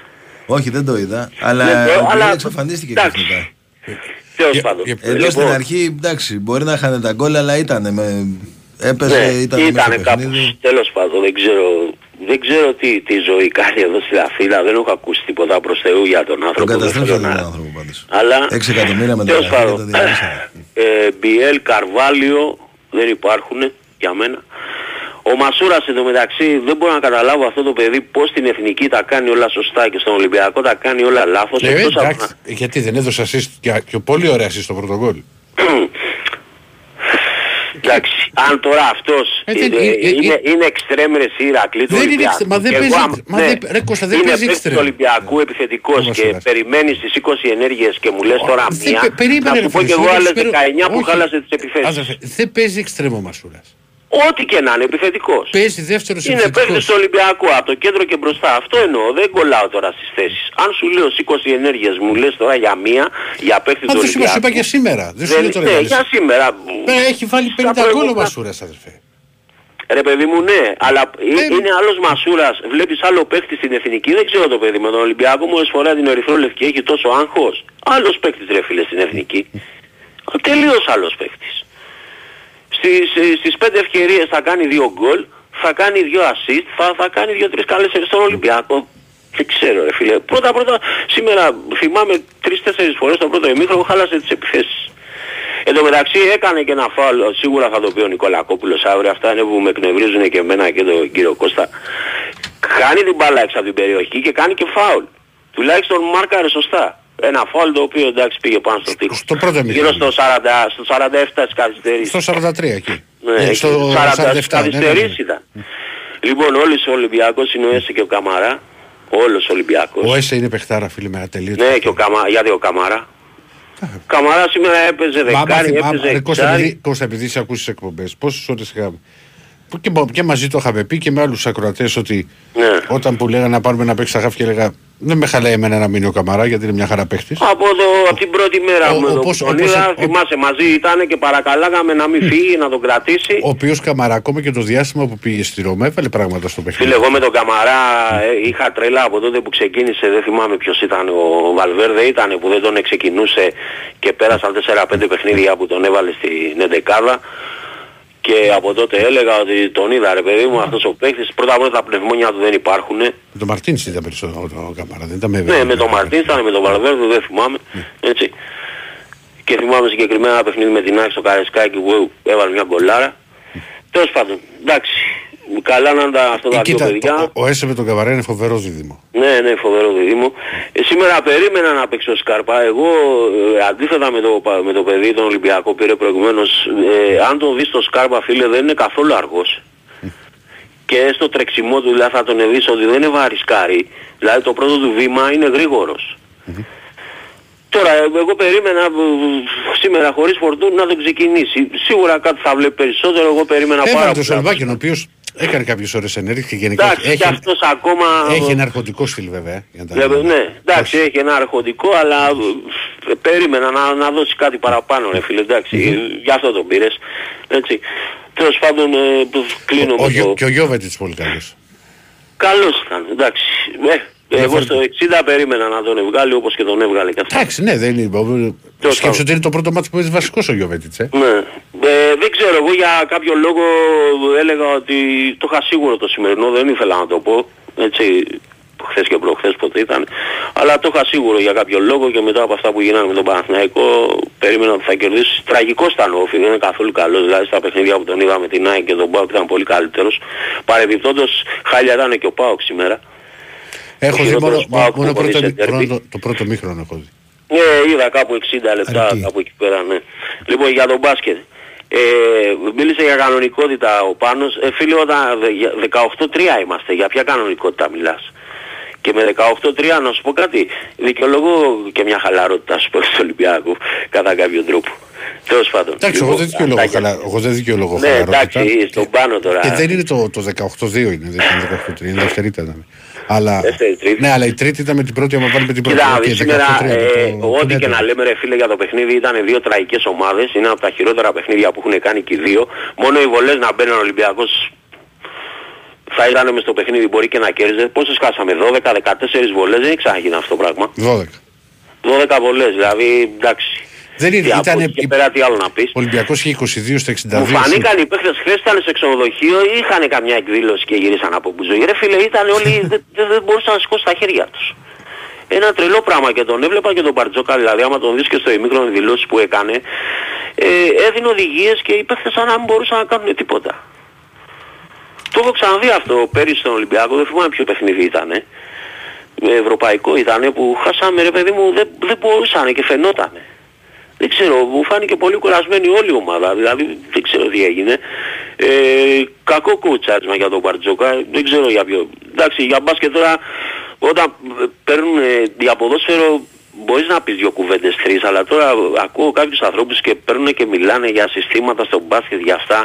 Ρε παιδιά, το μπάσκετ είναι ένα πολύ δύσκολο είναι ένα ε, δύσκολο άθλημα και ε, πρώτα πρώτα για να καταλάβετε ο προπονητής έχει και άλλους τρεις-τέσσερις προπονητές τριγύρω γιατί γίνονται τόσα πολλά περιστρέφεται γύρω από πάρα πολλά πράγματα έχεις αλλαγές να κάνεις συνέχεια οπότε... Έχει πάρα πολλούς γενικά, ε, να ξέρεις, καλά, Ναι, δεν- δεν σου μιλάω για δεν NBA είναι τόσο που είναι- εύκολο. Εντάξει, εμείς στο μάτι τα βλέπουμε και τα λέμε, αλλά δεν είναι κάπως έτσι. Γιατί, εντάξει, και εμένα παράξενο μου φάνηκε γιατί δεν έβαλε τον Παπα-Νικολάου πάνω στο Μίτογλου. Ο Μίτογλου ξαφνικά σήμερα έγινε Τζόρνταν το παιδί.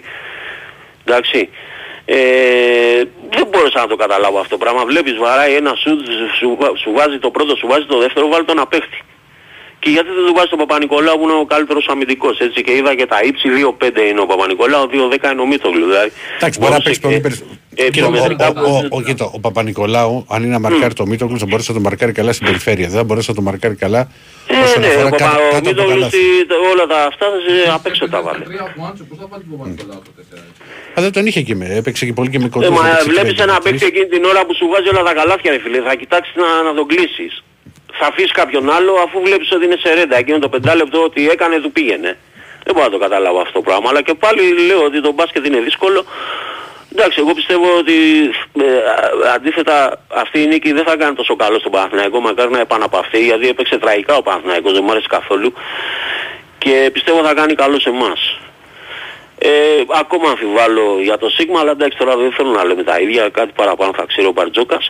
Ε, σίγουρα είναι νωρίς και ε, μπορεί να φέρει παίχτη και να αλλάξει προς το καλύτερο η ομάδα. Εγώ δεν τον φοβάμαι την ομάδα του Ολυμπιακού, ήταν ε, από τα χειρότερα παιχνίδια, έχει δίκιο ο Αναστάσης. Ε, σκορ επίπεδου γυναικείου μπάσκετ ας πούμε. Δηλαδή να παίζει ο Παναθηναϊκός να μας κέρδιζε και με ένα πόντο, αλλά να ήταν το παιχνίδι ξέρω εγώ 88-90 και να βλέπα κάτι ωραία πράγματα για τον Παναθηναϊκό. Σήμερα δηλαδή και οι δύο ομάδες αν παίζανε με το Περιστέρι θα χάνανε έτσι όπως παίξαν. Αυτό πιστεύω. Λοιπόν, εντάξει παιδιά, καλή, καλή συνέχεια. Γεια χαρά. Γεια γράφα να στέλνετε. Τελική ευθεία, χαίρετε. Καλησπέρα. Έλα, Μάκη. Έλα, έλα Μάκη. Κώστα, Ναι. παίξατε με ομάδα σήμερα εσείς; Με που αυτούς παίζεις παίξαμε. ποδόσφαιρο στην Α Εθνική. Το χειρο, τον χειρότερο ΠΑΟΚ που έχω δει πόσα χρόνια τον θυμάμαι. Τους βλέπω ποδόσφαιρο. Εγώ έχω δει και χειρότερο πάντως. Από αυτό το σημερινό. Ου. Εάν δεν έκανε κάτι ο Κωνσταντέλιας δεν υπήρχε περίπτωση να κάνουν Ε, καλά, τι έκανε ο Κωνσταντέλιας; τίποτα. αυτό θέλω να σου πω. Μόνο σε κάποια φάση το πρώτο εμίχρονο ε, έσπασε τη μέση του Μουκουντή. Το μου κοντή, ναι. Είχε καμιά ευκαιρία ο Πάουκ στο μάτι. Είχε μία Στο στα 95. 96. λοιπόν, πάμε στα δικά μας. Ηρακλή στο ποδόσφαιρο πρώτα και στο μπάσκετ μετά. Πάμε. Ξεκινάω από πίσω προς τα μπρος. Μμ. Γιατί το από πίσω έτσι όπως το είπα. ναι. Λοιπόν, ο Πορόζο ήταν πάλι σούπερ. Και θα, θα σας παρακαλέσω πάρα πολύ και εσάς τους δημοσιογράφους και κάποιους εκ των ακροατών που πηγαίνουν στα ραδιόφωνα και κάποιοι εκ των, ακρο... εκ των ακροατών που λένε δεν είναι καλός τακτικά. Καταρχάς πιστεύω ότι μερικοί δημοσιογράφοι με τη λέξη τακτικά, δεν λέω όλοι, έτσι, με τη λέξη τακτικά δεν ξέρουν τι σημαίνει. Και αυτό το που είπα τώρα το απευθύνω και στους συνακροατές. Λοιπόν, το παιδί ήταν σούπερ σήμερα. Πάω παρακάτω. Ο Έσε με το Μαντί σούπερ, ο Ορτέγκα πάρα πολύ καλός. Συμφωνώ. Είναι πολύ, Πάρα καλό, πολύ πολύ καλό καλός. μπακ. Πάρα πολύ καλό μπακ. Ξέρει 10 φορές καλύτερη μπάλα από ό,τι ήξερε ο Ρέαμτσουκ. Ο Μια, Ρέαμτσουκ μια, μια, νο- Λίγα μια- για το Ρέαμτσουκ, Μια, μια.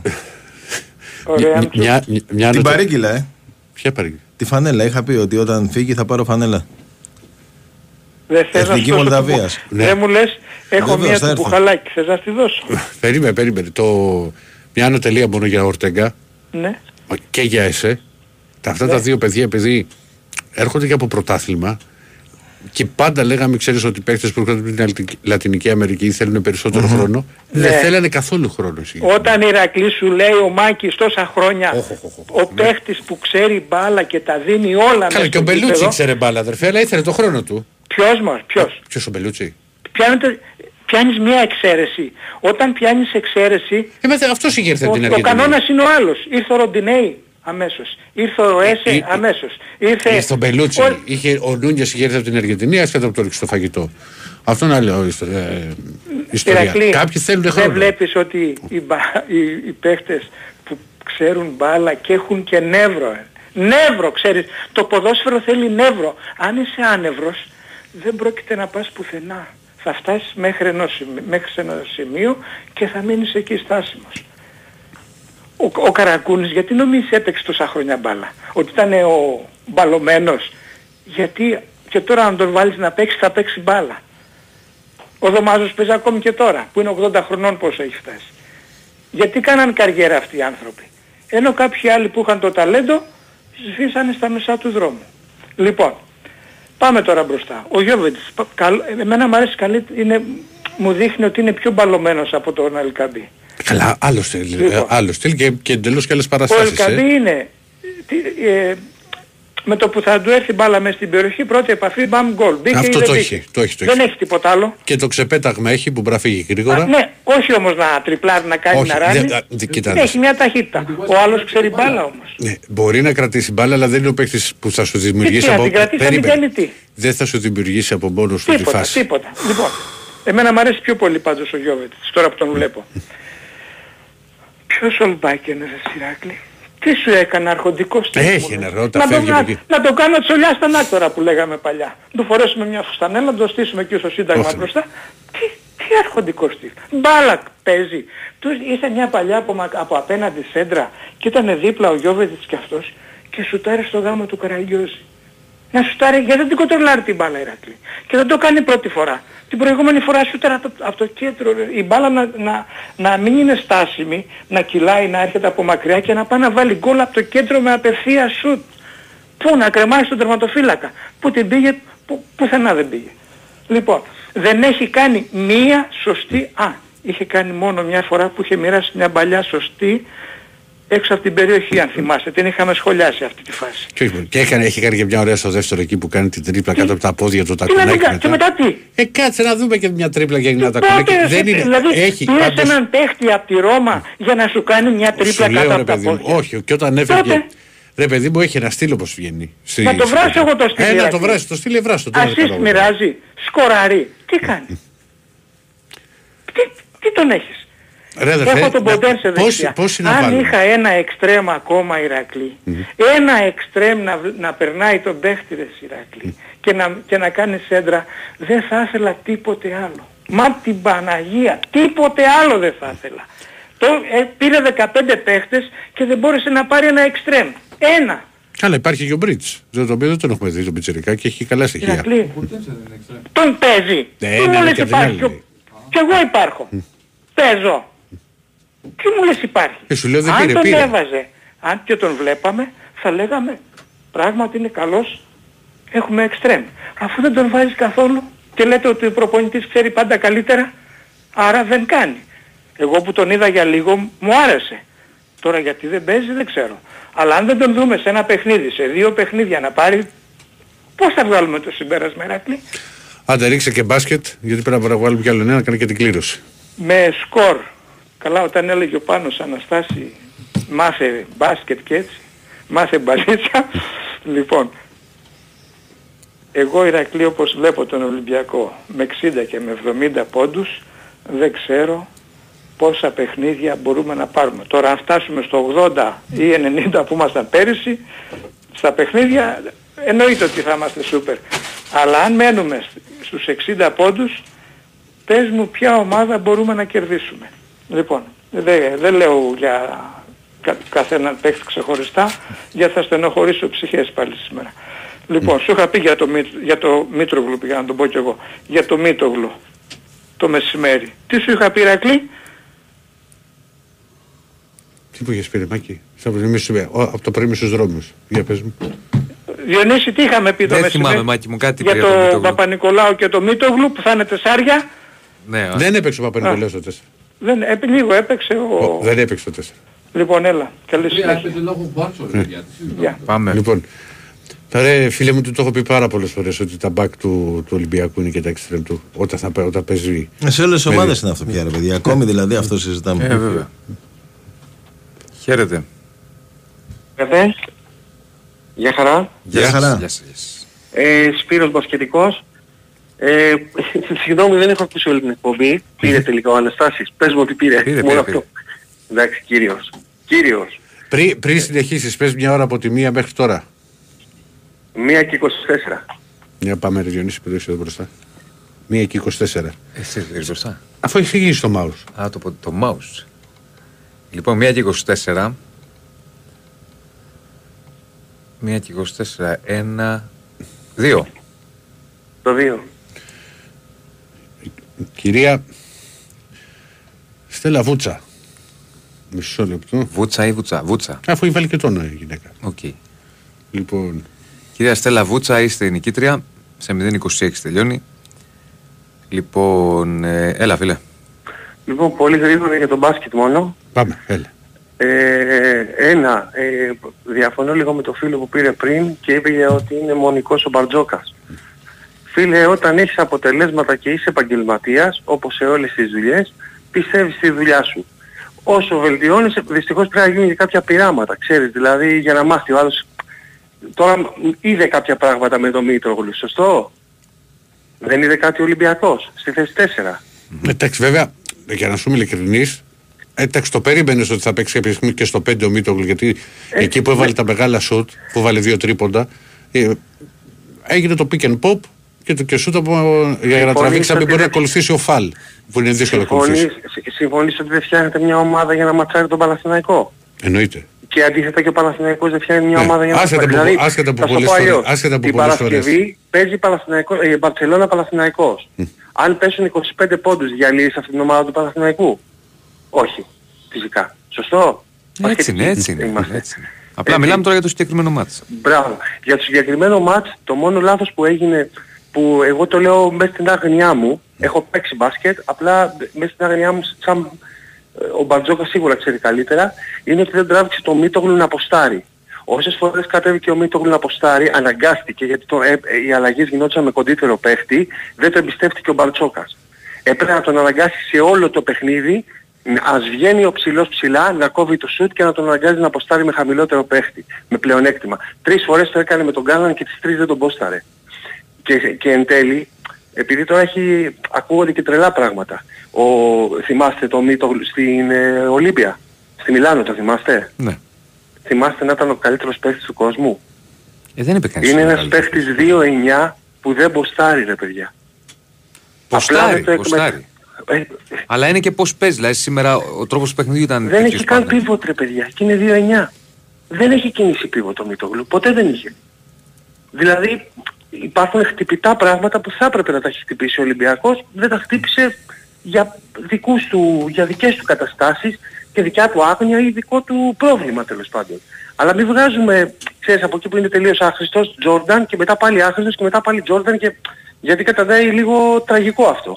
Καλά, σε- καλά, αυτό γίνεται όχι μόνο στο μπάσκετ, σε όλα τα αθλήματα γίνεται. Ναι, εντάξει, ας το αποφύγουμε στο μπάσκετ, φίλε. Στο Ας το μπάσκετ λέω, είναι- δηλαδή, άμα βάλει ένας παίκτης δύο γκολ, τι παιχτάρα είναι και αν στα επόμενα τρία δεν σκοράρει, το- Εντάξει, το- στο δεν έχουμε ποδόσφαιρο αυτό. είναι ψηλοφυσιολογικό. Στο μπάσκετ υπάρχουν χαρακτηριστικά παίχτη. Τι να κάνουμε. Αυτά δεν αλλάζουν ρε παιδιά. Είναι δύσκολο να αλλάξουν. Ο παίχτης που είναι θα βελτιώσει κάποιες κινήσεις πάνω στο παιχνίδι του Μίτογλου είναι όπως το έχεις πει 2-9. Θα έπρεπε να αποστάρει. Είναι τόσο ολοκληρωμένος για παράδειγμα όπως ο Τσατσαρής στο post-game και στο shoot. Όχι. Δεν είναι. Δεν είναι. Το προτιμάει να παίζει με πρόσωπο. Είναι τέτοιου είδους παίχτης. Αυτό δεν το εκμεταλλεύτηκε ποτέ ο Ολυμπιακός. Γιατί ο Μπαρτζόκας αυτή είναι η αιμονή του. Σου λέει, αυτός έρχεται με περγαμηνές σουτ. Θα τον δοκιμάσω στο σουτ. Θα παίξω το παιχνίδι μου. Ας φάω 400 τρίποντα. Και έφαγε 400 τρίποντα. Απλό είναι. Δεν είναι. Καταλαβαίνεις τι σου λέω. Σε ένα άλλο παιχνίδι, απλά εμένα μου άρεσε πάρα πολύ να το πω λίγο για να κλείσουμε κιόλας. Ε, ο Παναθηναϊκός φοβερή ενέργεια στην περιφερειακή άμυνα. Βγάλα την ψυχή τους, έτσι. Όταν σου λέω, δηλαδή, επειδή ήμουν στο γήπεδο, γι' αυτό το λέω, ε, οι άνθρωποι ήταν απίστευτοι, Α- δηλαδή τελικά ξέρουν να παίξουν περιφερειακή άμυνα όλοι, ακόμα και ο Κώστας ο Λούκας, όσο, όσο μπήκε, μια χαρά πίεσε στην περιφέρεια. Αν ήσουν στο γήπεδο θα το βλέπεις. Το σώμα του το βάζει σε όλες τις φάσεις μέσα. Δεν σταμάτησε δηλαδή κάπου, ε, που σημαίνει ότι ο Παναθηναϊκός ψάχνει μάλλον έναν ε, τη θέση του Βιλντόζα. Εγώ εκεί καταλήγω. Ας το βρεις, θα δείξει. Δεν ξέρω αν διαφωνείς, αλλά αυτό, αυτή, αυτή, αυτή είναι έτσι μου αυτή. Σε ευχαριστούμε πολύ για να κλείσουμε. Ευχαριστούμε πάρα πολύ. Καλά, για χαρά. Για χαρά. Να είστε καλά, Να είστε να είστε καλά, θα τα πούμε αύριο. Λοιπόν, τα λέμε αύριο. Γεια σας.